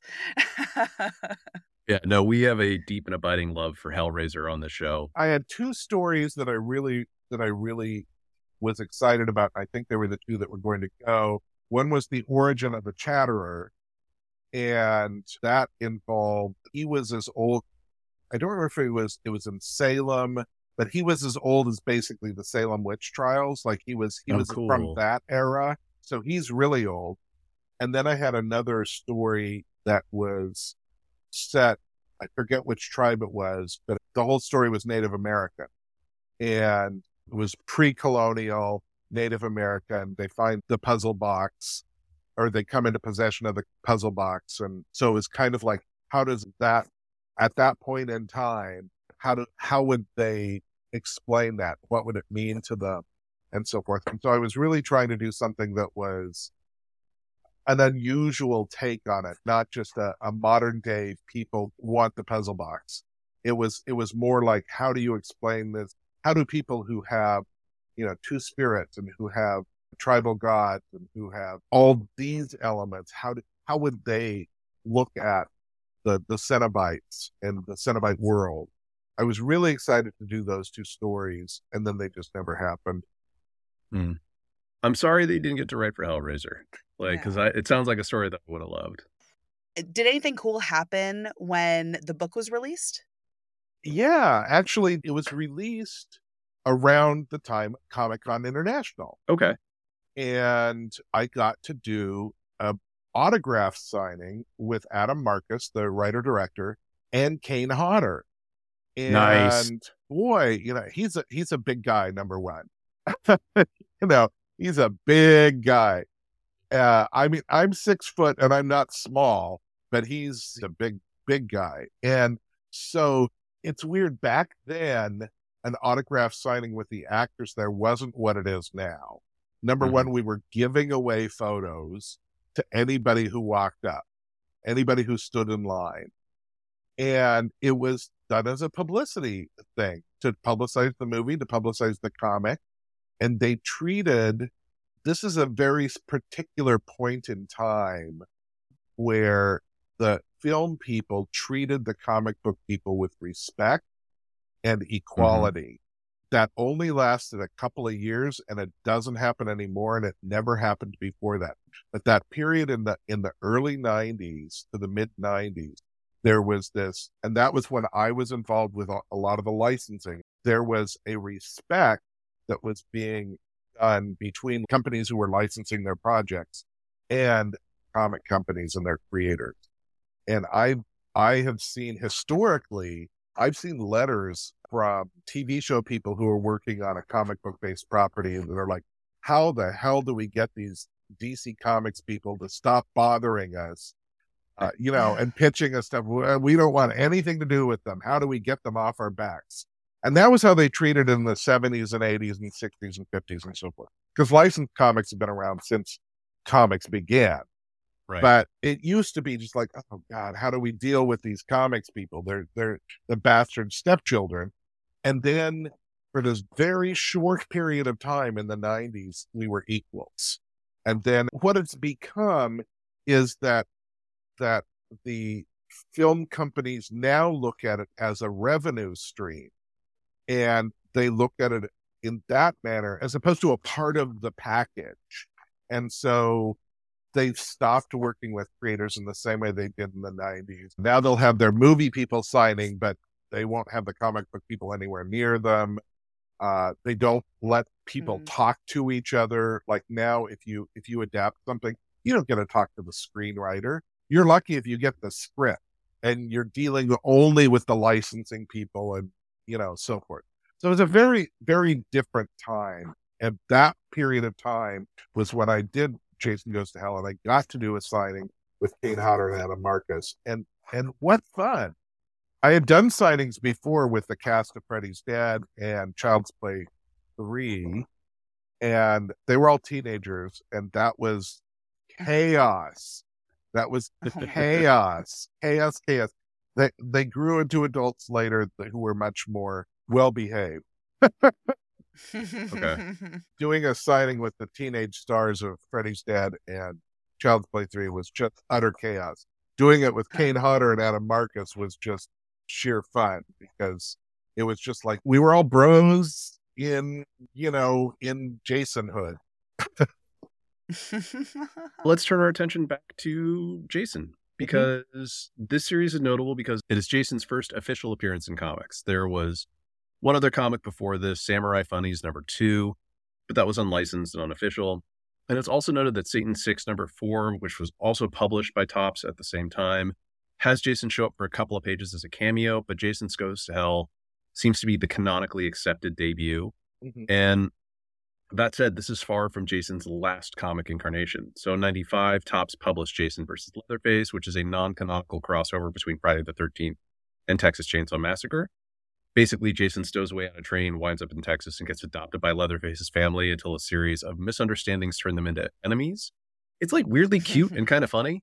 Topps Comics itself wasn't long for this world, seeing as how it got started right at the height of the speculation bubble and it wound up folding in 98. And then after that, Avatar wound up with the comic book rights, publishing a one shot special issue, a couple of miniseries tied into the Jason X film, and then one more one shot. And immediately after the rights with Avatar expired, Wildstorm snapped them up and they wound up putting out six different Friday the 13th comics between 2007 and 2008. And then starting in 2009, DC and Dynamite co-published Freddy versus Jason versus Ash and a sequel series. And then since then, we haven't gotten any Friday the 13th comics. And likewise, the Friday the 13th movies have had a couple of comeback attempts since Jason Goes to Hell, but none of them have really fully resurrected the franchise. We got Jason X in 2002, which is, I mean, it's Jason in space, and it's both very dumb and very fun. I have an immense mm-hmm. soft spot for that movie. 2003's Freddy vs. Jason was the biggest box office hit of the 12 movies in the franchise. A sequel was apparently planned, but it never materialized. And then in 2009, we had the most recent Friday the 13th movie. It was basically a reboot, and while it grossed almost 100 million at the box office and a sequel was announced, Warner Brothers scrapped the plans for it before they relinquished the rights to Paramount. Another movie was supposedly in the works at Paramount, but that never came to be before New Line got the rights back. And then there was this long lasting lawsuit over the rights filed by Victor Miller, who wrote the original movie. That lawsuit really kind of ground development of the Friday the 13th projects to a halt, including it basically killed development on Friday the 13th, the game, which Gun Media was working on until that point. But Miller won the domestic rights from Sean S. Cunningham in 2021. And it sounds like we've got more projects in the works now, but who knows? So maybe we'll get some more tie in comics in the next few years. But that's kind of the end of Jason's story for now. Like we know that he'll come back at some point. Unless a Voorhees resurrects him. I mean, probably. God. That, Wouldn't that be funny if, like, actually I'm, somebody named Voorhees was like, "I, that's it. I'm taking. The, I'm. The I'm resurrecting dagger. this franchise." Just watch. It's going to be another Hulu original. Right. Right. Oh, right. No. Although, admittedly, I did like the Hellraiser one. The I wanted to point out that the other Topps series, Jason versus Leatherface, was written by Nancy Collins with David Imhoff. And David was the guy who I worked with at New Line. And oh. um, he was the licensing guy, and and I worked with them on the Nightmare on Elm Street stuff, and then on the Jason Goes to Hell stuff. which is probably also why Jim Salicrup might have called me for the job was because, you know, Dave Imhoff was involved. But Nancy Collins is a very famous horror writer. She did Yeah. She did a whole series of books on a vam- female vampire named Sonja Blue. And Yep. I love her stuff. In my storage unit where I have a whole bunch of bookshelves, I have a whole bookshelf of nothing but Nancy Collins books. I've got Weren't like the Sonja I've got Sonja two Blue books were like uh those were published by by White Wolf, right? uh some of them they were republished by by White yeah. yeah. Okay. Um, so I've got my three three bookshelves of Stephen King, one bookshelf of Clive Barker, and then a then a literal one shelf of Nancy Collins. And those are the those are the three authors whose works I automatically will just snap up the moment it's published. So I so. I didn't ever feel bad that she got to do Jason versus Leatherface because I was like, how can I be mad that Nancy Collins got it? I mean, it's pretty good. It's it's like it's one of those things where I'm like, it, it's way better than it has any right to be. Right, right. And there is another appearance that a lot of people, I'd have to go back and look to see if it ever saw print in the comics. I think it did as an ad, but we, Okay. we did a promotional poster for Child's Play, the series. And in it, Chucky is standing amidst all these bloody things, and he's he's tossing up a, a lament configuration puzzle box. And then around him on the floor, there's a, a bloody machete, a bloody hockey mask, Freddy's glove, Nice. a dead face hugger. It's all these all these horror movie things, and Chucky's standing there like tossing a puzzle box, like, "Yeah, fuck you." I love you that. know, and that- great. That was our ad. Uh, we sent that poster out to comic book stores to promote Child's Play the series. I think it might have appeared in an ad somewhere uh, in like Innovation Comics, but that would actually be the first appearance of Jason's mask in the comic Okay. world. That's really funny. You know, and and also it was the biggest crossover ever. I think there was a chainsaw. There was a chainsaw too, and I think the book of the book from Evil Dead was part of the The corner that was in there. Yeah, yeah. So it was it was kind of like I literally I had the artist who who was Darick Robertson, the guy who's co-created the boys. I had him draw kind of just like, hey, draw this, hey, draw this, hey, draw this, hey, draw this, and it was the biggest horror movie crossover. That poster. It was it was a lot of fun That's- to do. I mean, I didn't find any reference to it, but there is always the possibility that I missed it. So I'm I'm really sad that that this possibly never saw print. I would have a framed copy of it on my wall if it did. It de- the the poster saw print. It's whether it? it's Oh, man. whether it's I was gonna say I want a poster. yeah That'd whether if I find it I'll I'll get you one um because I think I have Ooh. I think I have like half a box of them somewhere. Ooh. I used to give it out to people at conventions. I was like, oh maybe I maybe I shouldn't give all of these. So I think I have a few left. right, right, right. we can offer you holographic stickers in exchange. Oh, Fantastic. Yes. yes, we have we have things to trade. okay, Absolutely. okay. if you have Jason Momoa, I'll trade him. I'll see what oh I can do. my gosh! Listen, we have thrown it into the into the ether many a Manifested. time for Right, Jason Momoa to come on. Right. So Before we talk more about what you've been working on lately, I'm curious does anyone have any final thoughts about Jason Goes to Hell? Well, I think that the movie felt like it was like more like it was trying to make fun of itself, which may or Mm. may not have been the overall goal, but it ended up taking things that, you know, make it Friday the 13th and like watering them down to their barest profiles, like a Jason flavored LaCroix. And I can't really be mad at that. We got all the good we got all the good flavor notes, you know what I'm saying? It was someone in another room shouting Jason Voorhees while you drank a can of sparkling water. Well, I mean, really, literally, like we saw him most of the time in like a Yeah. mirror. Which I, again, I did like that. So I, I really couldn't be mad at the film. Yeah. But in the end, it was a shoehorn love triangle as well. You know, we, you know how much I love a shoehorn triangle, love triangle.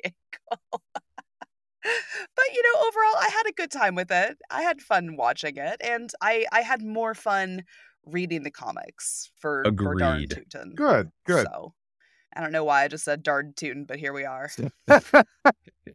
there is something uh in the comics that I didn't even remember that I had done. And I was actually just interviewed.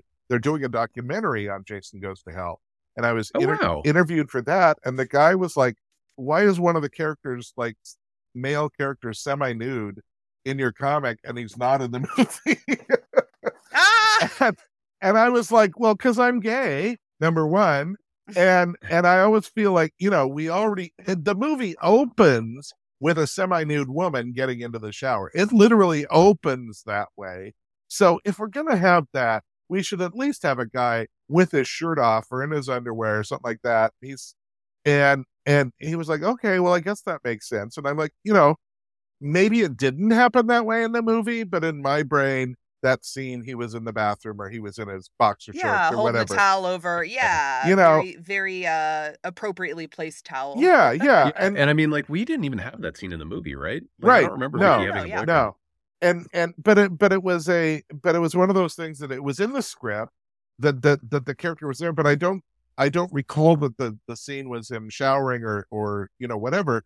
But I I was just like, hey, if I get a chance to give something to the female audience and the gay male audience as well, you know, great, I'll do that.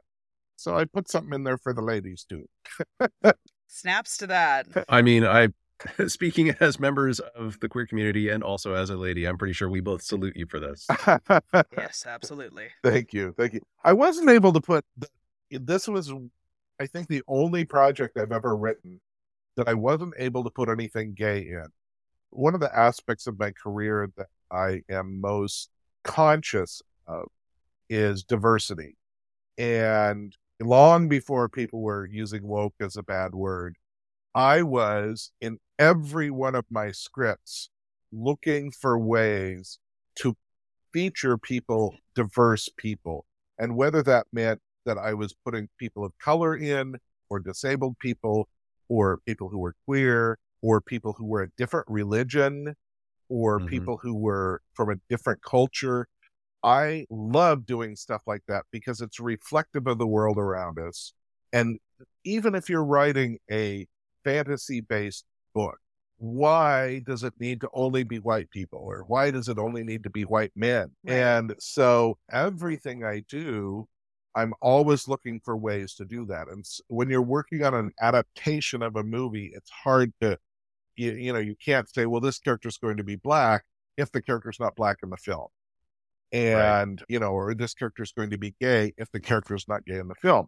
So with film adaptations, it's a lot harder to kind of work those things in. But I really tried with all- all the rest of my work to make sure that that diversity and representation is a keystone for everything I do. That's awesome. And I wish that I had something profound and deep that I could like tack onto this, but I don't. Instead of diversity, I was able to deliver though the, the equal semi nudity and the world's most filthy comic panel. I mean, Yeah. I feel like that's uh that's a pretty good claim to fame. Right, right. Oh, 100%.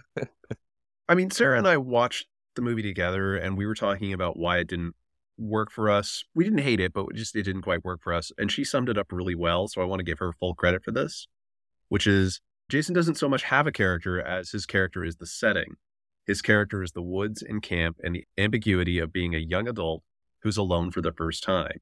His character is so intrinsically tied to the setting that it, when he's removed from it, it doesn't really work without those elements being translated in a meaningful way compared to Freddy, where the fear represents something internalized, or Candyman, where it's systemic, Jason represents something really specific.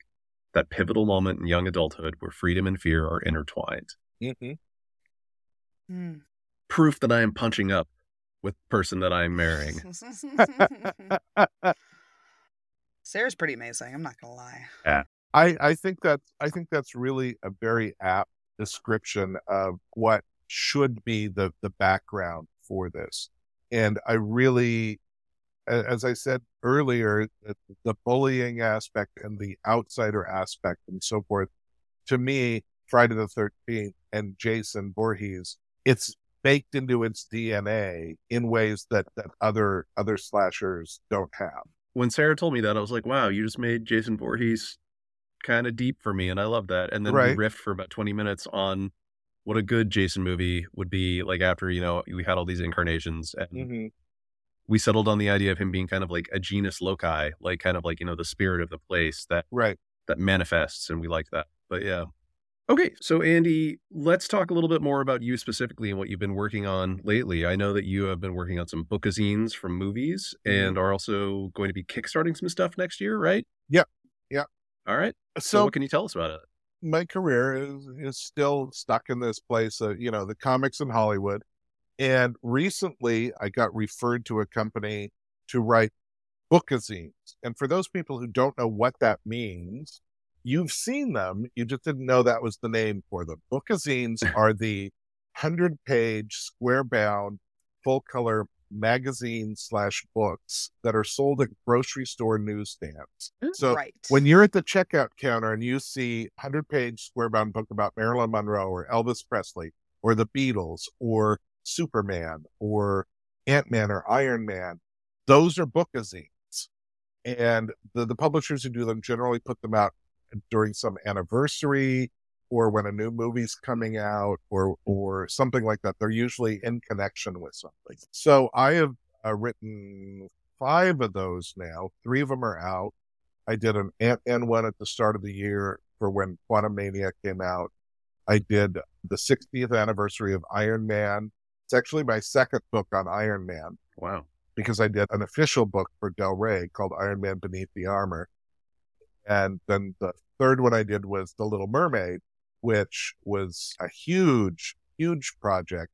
I'm so happy that I was able to. It's the whole history of The Little Mermaid from the original Hans Christian Andersen story to Disney's movie to the stage play to the to the new movie. But in that, I actually got to finally, finally settle the whole story of what the reality of the penis castles on the Little Mermaid poster yes. are. Yeah, we had Uh, one of those VHSs. Yes. yes. What is also, that? Jessica's face when you were talking about this was Because listen, up until I was 10 years old, I thought I was going to be a mermaid when I grew up. And I had some like naysaying babysitter be like, you know, you can't actually do that, right? Yeah, well, now it's the year of our Lord, Beyonce, 2023. And I can be a freaking mermaid if I want You to. All I have to do is go buy a $4,000 uh, Right. silicone tail. Right. No big deal. Or you can go work for one of those companies that'll buy it for you. You just have to spend all your time in the water. Don't tempt me. So yeah, I finally get to answer that question about what happened with that poster. Was it really meant to be phallic symbols? Was it an angry Disney employee? All the rumors, all the rumors finally get answered by the people who did the poster, and that's in my bookazine. So in December, I've got one coming out on Aquaman. It'll be the first Okay. ever book published about Aquaman. And then in, I think it'll be probably February next year, I have a Chadwick Boseman Black Panther book. I think they're putting it out for Hmm. Black History Month. And then I've recently written six young adult graphic novels called Fractured Fairy Tales that are very hard to find. You can find them on Amazon Yes. pretty easily, but Amazon and the and the publisher are the only two places to buy them because they market them to school libraries, not to comic stores. And interesting. Yeah, so- I was gonna say my mom had some of those Yeah, at her school library. Good. She was a middle school librarian. Yeah. Good. And so I did those, and those are kind of contemporary retellings of fairy tales set in literally now. Uh, Nice. So, like the Cinderella character uh, in the story, uh, she gets her dress from uh, a gay Broadway costume designer who is the father of her best friend, who's a disabled kid that she helps. And so, to reward her for disable for helping his disabled son, he makes her this fancy dress for prom. And then she Aw. drops her phone at prom, and the guy who's who's trying to find her has to take the phone around to every girl at school to see whose face will open the phone. that's so good. So instead of a glass slipper, it's an i it's an iPhone. You know, I did those things. The Little Mermaid story is about a girl who's on the swim team, and she has to make a choice between throwing a swim match for the girl who is the second person on the swim team. She has to make a choice. Is she going to throw the swim match and get a guaranteed audition for the American Idol like show that in this Mm. universe because the girl knows her uncle works on the show. So will she throw the swim mat to get a guaranteed audition to sing on the show, or is she going to swim her best? So it's the mermaid making the choice about losing her voice, whether she's going to be true to herself and lose her voice or not. I try to Mhm. take these things and make them very much about now, about things that kids go through now. So I did those. And then next year, I am going to be kickstarting three different projects at the start of the year. One will be a mini series that will be all about H.H. H. Holmes, America's first serial killer, set in the late 1800s and early 1900s in Chicago. He had a, a what was affectionately known as the murder castle. He had a hotel in in Chicago during the time of the World's Fair, and people would check in, but they would mm-hmm. not check out. I'm definitely going to have to kickstart that because that's one of Sarah's favorite topics. Good, good. Well, it's a very twisty, twisty story. The art for that's going to be by Thomas Tenney, who is a Marvel artist, worked on Force Works, and also mm. worked on the Creepshow TV show. And he's working with Type O Negative on a graphic novel right now, the band Type O Negative. So that's going to be one project on H.H. So that's a horror project, not for kids. And then on the flip side, I'm doing a Wizard of Oz comic series that I'm kickstarting. The art for that is going to be by Anna-Maria uh, Cool and Barb Kaalberg, uh, both of whom did Barbie for Marvel and Soul Searchers and Company for Claypool. And it's going to look like it was illustrated by the original Oz illustrator, John R. It's going to be very woodcut looking and very beautiful work. So that'll be my second project. So I've got the horror one and then I've got a kids one. And then smack in the middle there, the third project that I'll be doing is going to be an auto slash bio comic.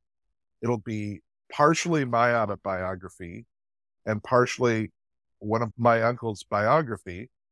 It'll be about me deciding not to commit suicide at a certain point in my life. Mm. and then what I have accomplished after that decision. And then it'll be about my uncle who did commit suicide and what he had accomplished and what he could have accomplished had he not committed suicide for being gay. Hmm. And then it'll be also be a little bit of the history of the gay rights movement in the last hundred years.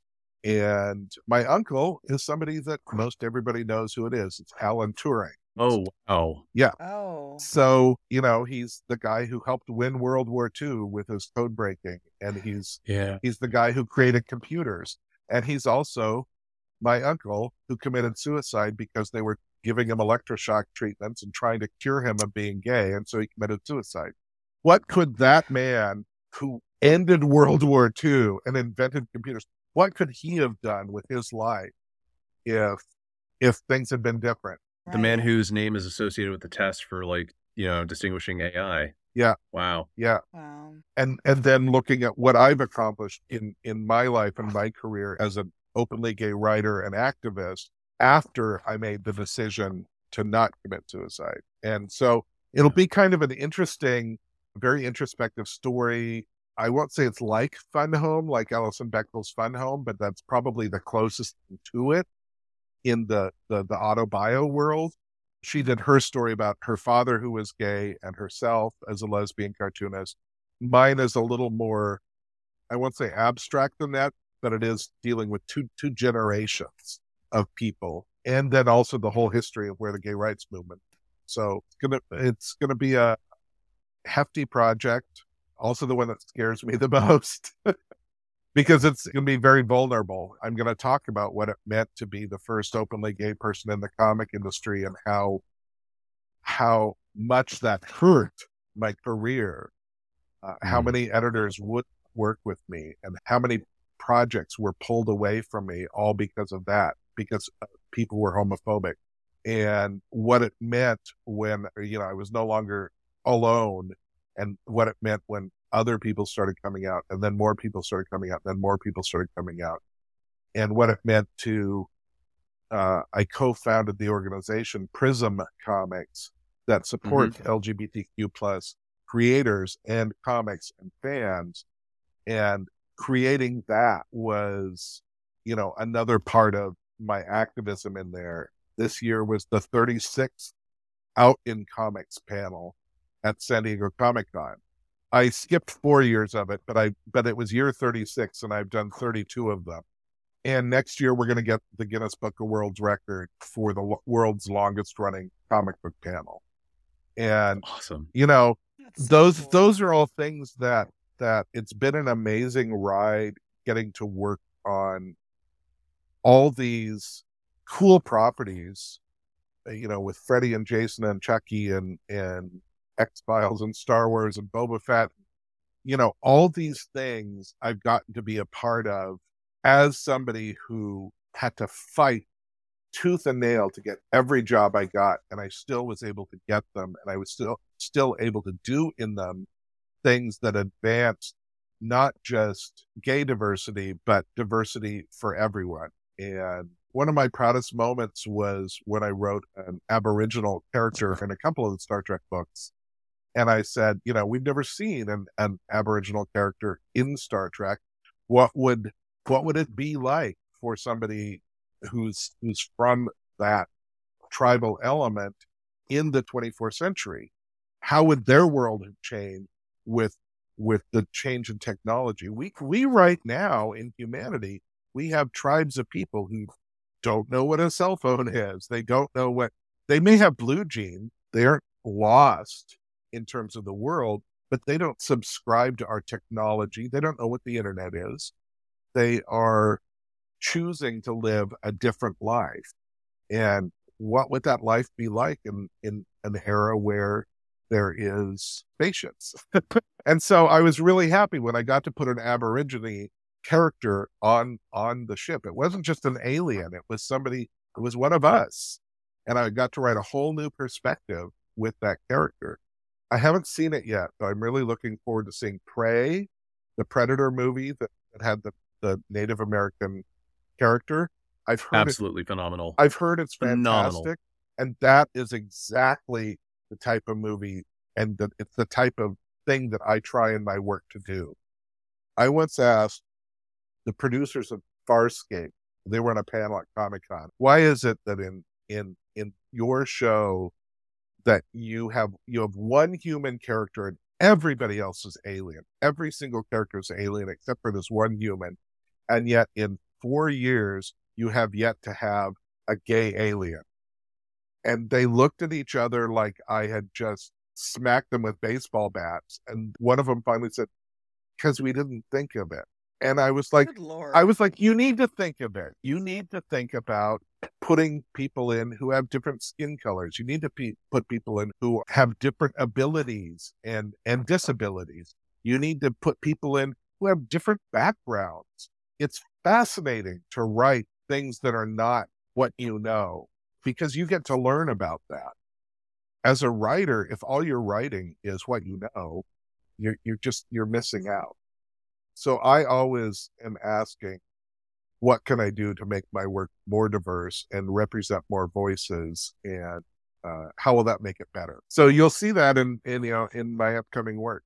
There's one other project that that I have coming up soon. It'll be coming out next spring, and it's a Castle of Horror anthology, and Mhm. that will be a all LGBTQ plus horror anthology that I'm editing and I tried to have gender parity in it. I I tried to have fifty percent male identified and fifty percent female identified, and some non-binary as well. But unfortunately, I couldn't quite get equal.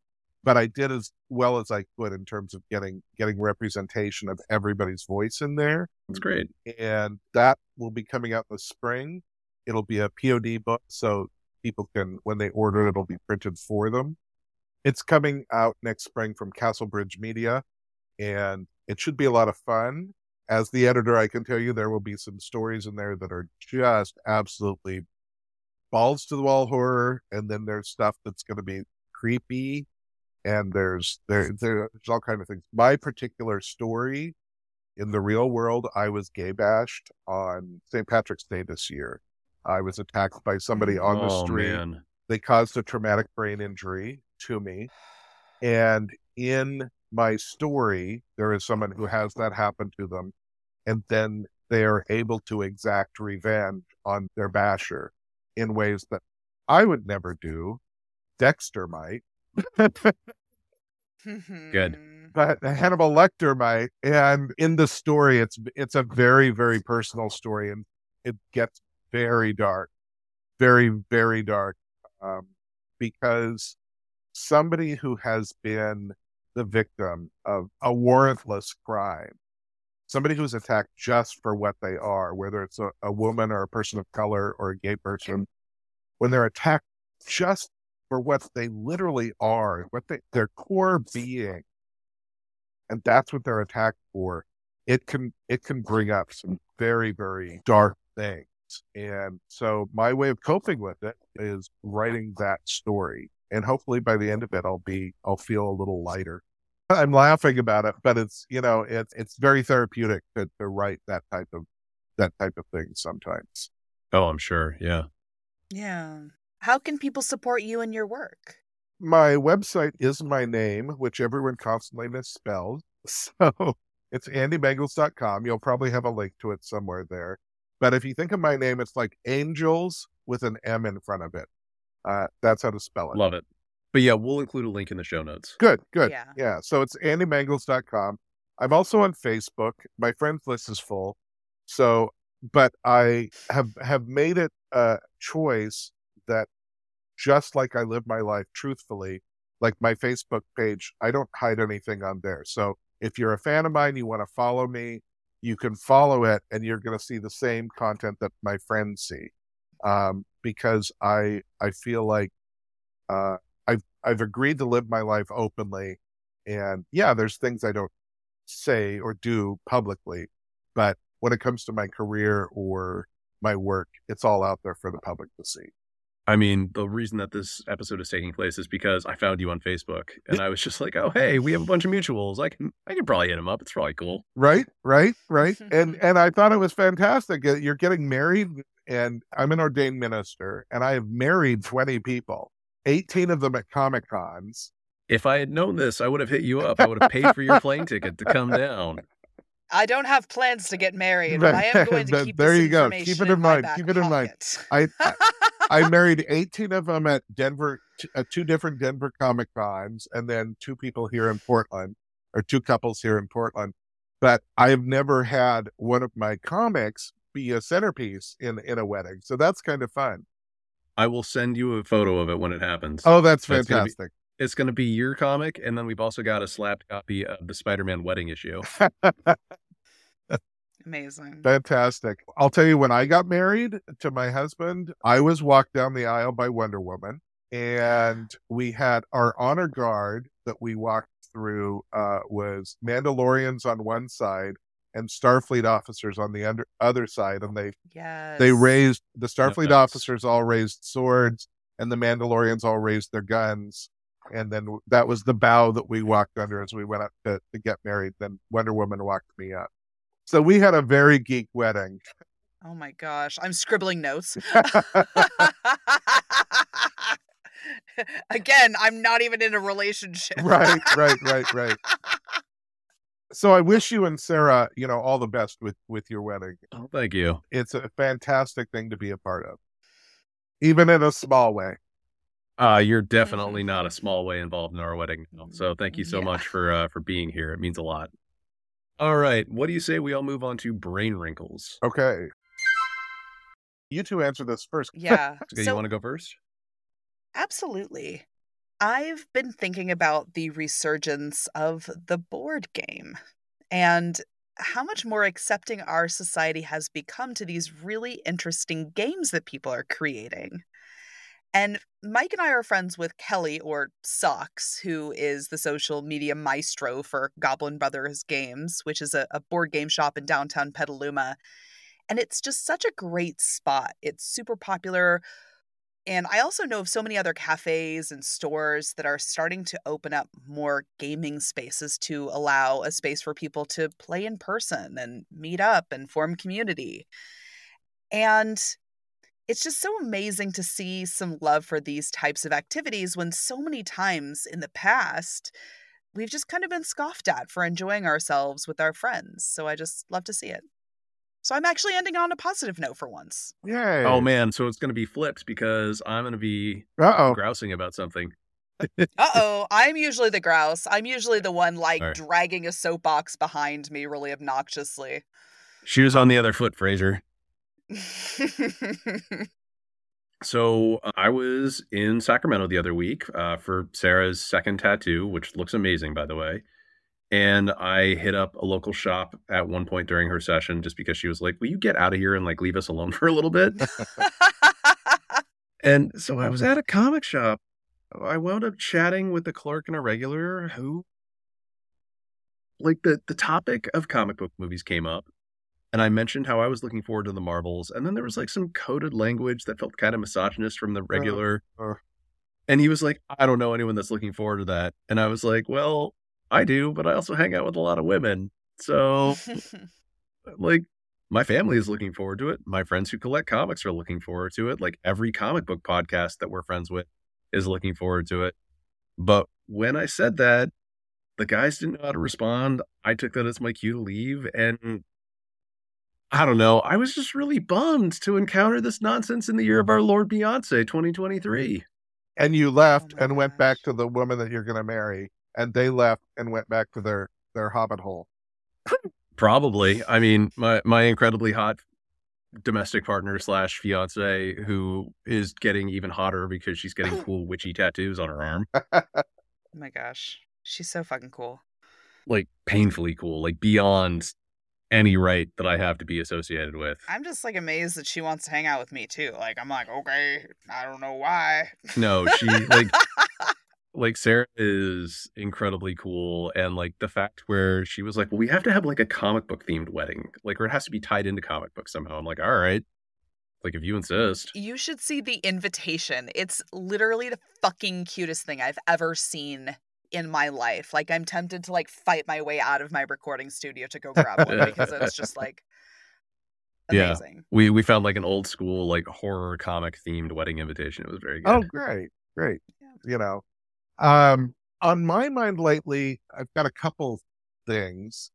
One directly related to comics, and that's uh, I'm so happy that Mark Waid is back at DC Comics, and uh, that he's getting to write um, fun comics, things that are both reflective of continuity and modern and things that are not angsty and things that are not connected to 40,000 other books. Batman Superman. Yeah, the, the, the Batman Superman World's Finest, the Teen Titans book he, he's doing is just lovely. So I'm really happy about that. But I was in a discussion with somebody earlier today, and we were talking about the AI thing, which is, of course, on my mind. I, I found out a couple Yeah. days ago that, that they scraped nine of my books for the AI intelligence thing. And oh, What? Oh, like OpenAI did? yeah, OpenAI. Oh, scraped- so are you, are you going to join that class action lawsuit against them? I am. I am. Yeah. I Good. think They, should. they they won't take on any more defendants because they've got their like core defendant. But I but they are taking on secondary people who will be a part of the lawsuit. And I'll be I'll be one of those. But yeah, they scraped nine of my books. And I was talking to my friend about you know, Uh, the AI overlords and where all this is going. And we had just been talking about 3D printing. And and I was like, this we're we're entering a realm where we are coming into Star Trek world. A 3D printer is essentially a replicator. And eventually uh, Right. they will they will be able to to have some way to have that replicate food. And you know, I mean, that's not even theoretical at this point. They're starting to do it. right, right. So it's Mhm. so it's we're getting into that realm and we're now we're now to the point where what AI is doing to us is a it's everyone's gonna you know not have jobs because once the AI is taking care of everything, what are people going to do? Uh, but then on top of that, people will be able to kind of get whatever they want when they're sitting at home. We already do that with If you want to go see a movie, you can stream the movie to your house. If you want to read a book, you can download it to your Kindle. You don't need to go to a store anymore for anything. And very soon with 3D printing, we're looking at you're going to be able to 3D print your food. Right now, um, I mean, you two can see behind me all the all these toys. These are all custom Mego action figures that I'm doing. I'm 3D printing characters that you know toy companies don't make. So fine, I'll make my own. Right. And we're we're in a world now where that is so common, and the next and the generation that's coming up is going to going to not know a world in which you couldn't 3D print whatever you wanted. That's just what they're going to know. They're already in a world in which uh, two year olds are playing with iPhones with AI taking over so much and AI being controlled by people who have lots of money. It's a weird thing. It's like it feels like it should be celebratory, but it also feels like how irrelevant are people going to be once they uh, allow all this computer stuff to take over reality for them. Which is the Disney movie in which everyone's like fat and sitting around in chairs? Is that WALL-E? Yeah, it's WALL-E. Yeah. Yeah, and I, it kind of feels like that's that's where we're heading in the next twenty years, where everyone's just going to be living in a virtual reality world and 3D printing their food, and nobody's going to be working, and it's a weird thing because technology has has overtaken all this. And what the Writers Guild of America went on strike for, and what this lawsuit about AI scraping my books is for, is the last thing that we have that they can't take away from us is creativity. And yet that's what the studios and the and the AI people are trying to do. They're trying to replicate creativity. You know, when artists are using AI to draw their comics because now they can, and it's really just stealing other people's art, and they're using Chat GPT to create their plots or their stories or their dialogue, what at what point have they lost any creativity they had and it's all just computer creativity? So I think with the the Writers Guild strike and everything else, we're really looking at we have to limit this somehow now because it's going to destroy everything about our intake of of entertainment and our intake of learning and, and all, all that's going to be destroyed if we don't put some limits on it now. So that's what I've been thinking about. I mean, that's a that's a pretty prescient, deep thing to think about. Yeah, absolutely. Yeah, well, like Andy, first of all, thank you for sending us out on a much deeper note than we normally go out on. But also, like, thank you so much for being here. This was really lovely to get you to talk about this and to provide us with all these little backstories. It was phenomenal. Thank you. Thank you very much, Michael. It's been it's been a lot of fun to talk with you. Thank you, Jessica. This was an amazing conversation. And Yeah. We will be back next week with another episode of Dollar Bin Discoveries. And then after that, we will have another deep dive. No idea what that's going to be because who knows. But until then, stay safe out there, and we will see you in the stacks. Thanks for listening to 10 Cent Takes. Accessibility is important to us, so text transcriptions of each of our published episodes can be found on our website. This episode was hosted by Jessica Frazier and Mike Thompson, written by Mike Thompson and edited by Jessica Frazier. Our intro theme was written and performed by Jared Emerson Johnson of Bay Area Sound. Our credits and transition music is Pursuit of Life by Evan McDonald and was purchased with a standard license from Premium Beat. Our banner graphics were designed by Sarah Frank, who you can find at lookmomdraws.com. If you'd like to get in touch with us, ask us questions, or tell us about how we got something wrong, please head over to 10centtakes.com or shoot an email to 10centtakes at gmail.com. You can also find us on Twitter, or now. The official podcast account is 10 Cent Takes, all one word. Jessica is Jessica Witha, and Jessica spelled with a K. And Mike is Van Sau, V A N S A U. You can also find us on Instagram, Facebook, Blue Sky, and Hive. A full list of our socials will be listed in the show notes. If you'd like to get in touch with me, the best ways are through my website, andymangels.com. There's a link there. You can email me through that or on Facebook. I am on Twitter X for now. but only just because there's still a few people I follow. I don't actually use it. I just follow people through it. And I'm kind of on Instagram, but I'm an old man, so Instagram followers are not my thing. Also, I do a lot of conventions, and I'm always happy to be at conventions if people want to guest. And I try and be as friendly as possible to fans because, you know, without fans, where would we be? And I'm a fan. Like, I like to meet people, so I want people, when they meet me, to have their experience be the best possible experience for them. If you'd like to support us, be sure to download, rate, and review wherever you listen.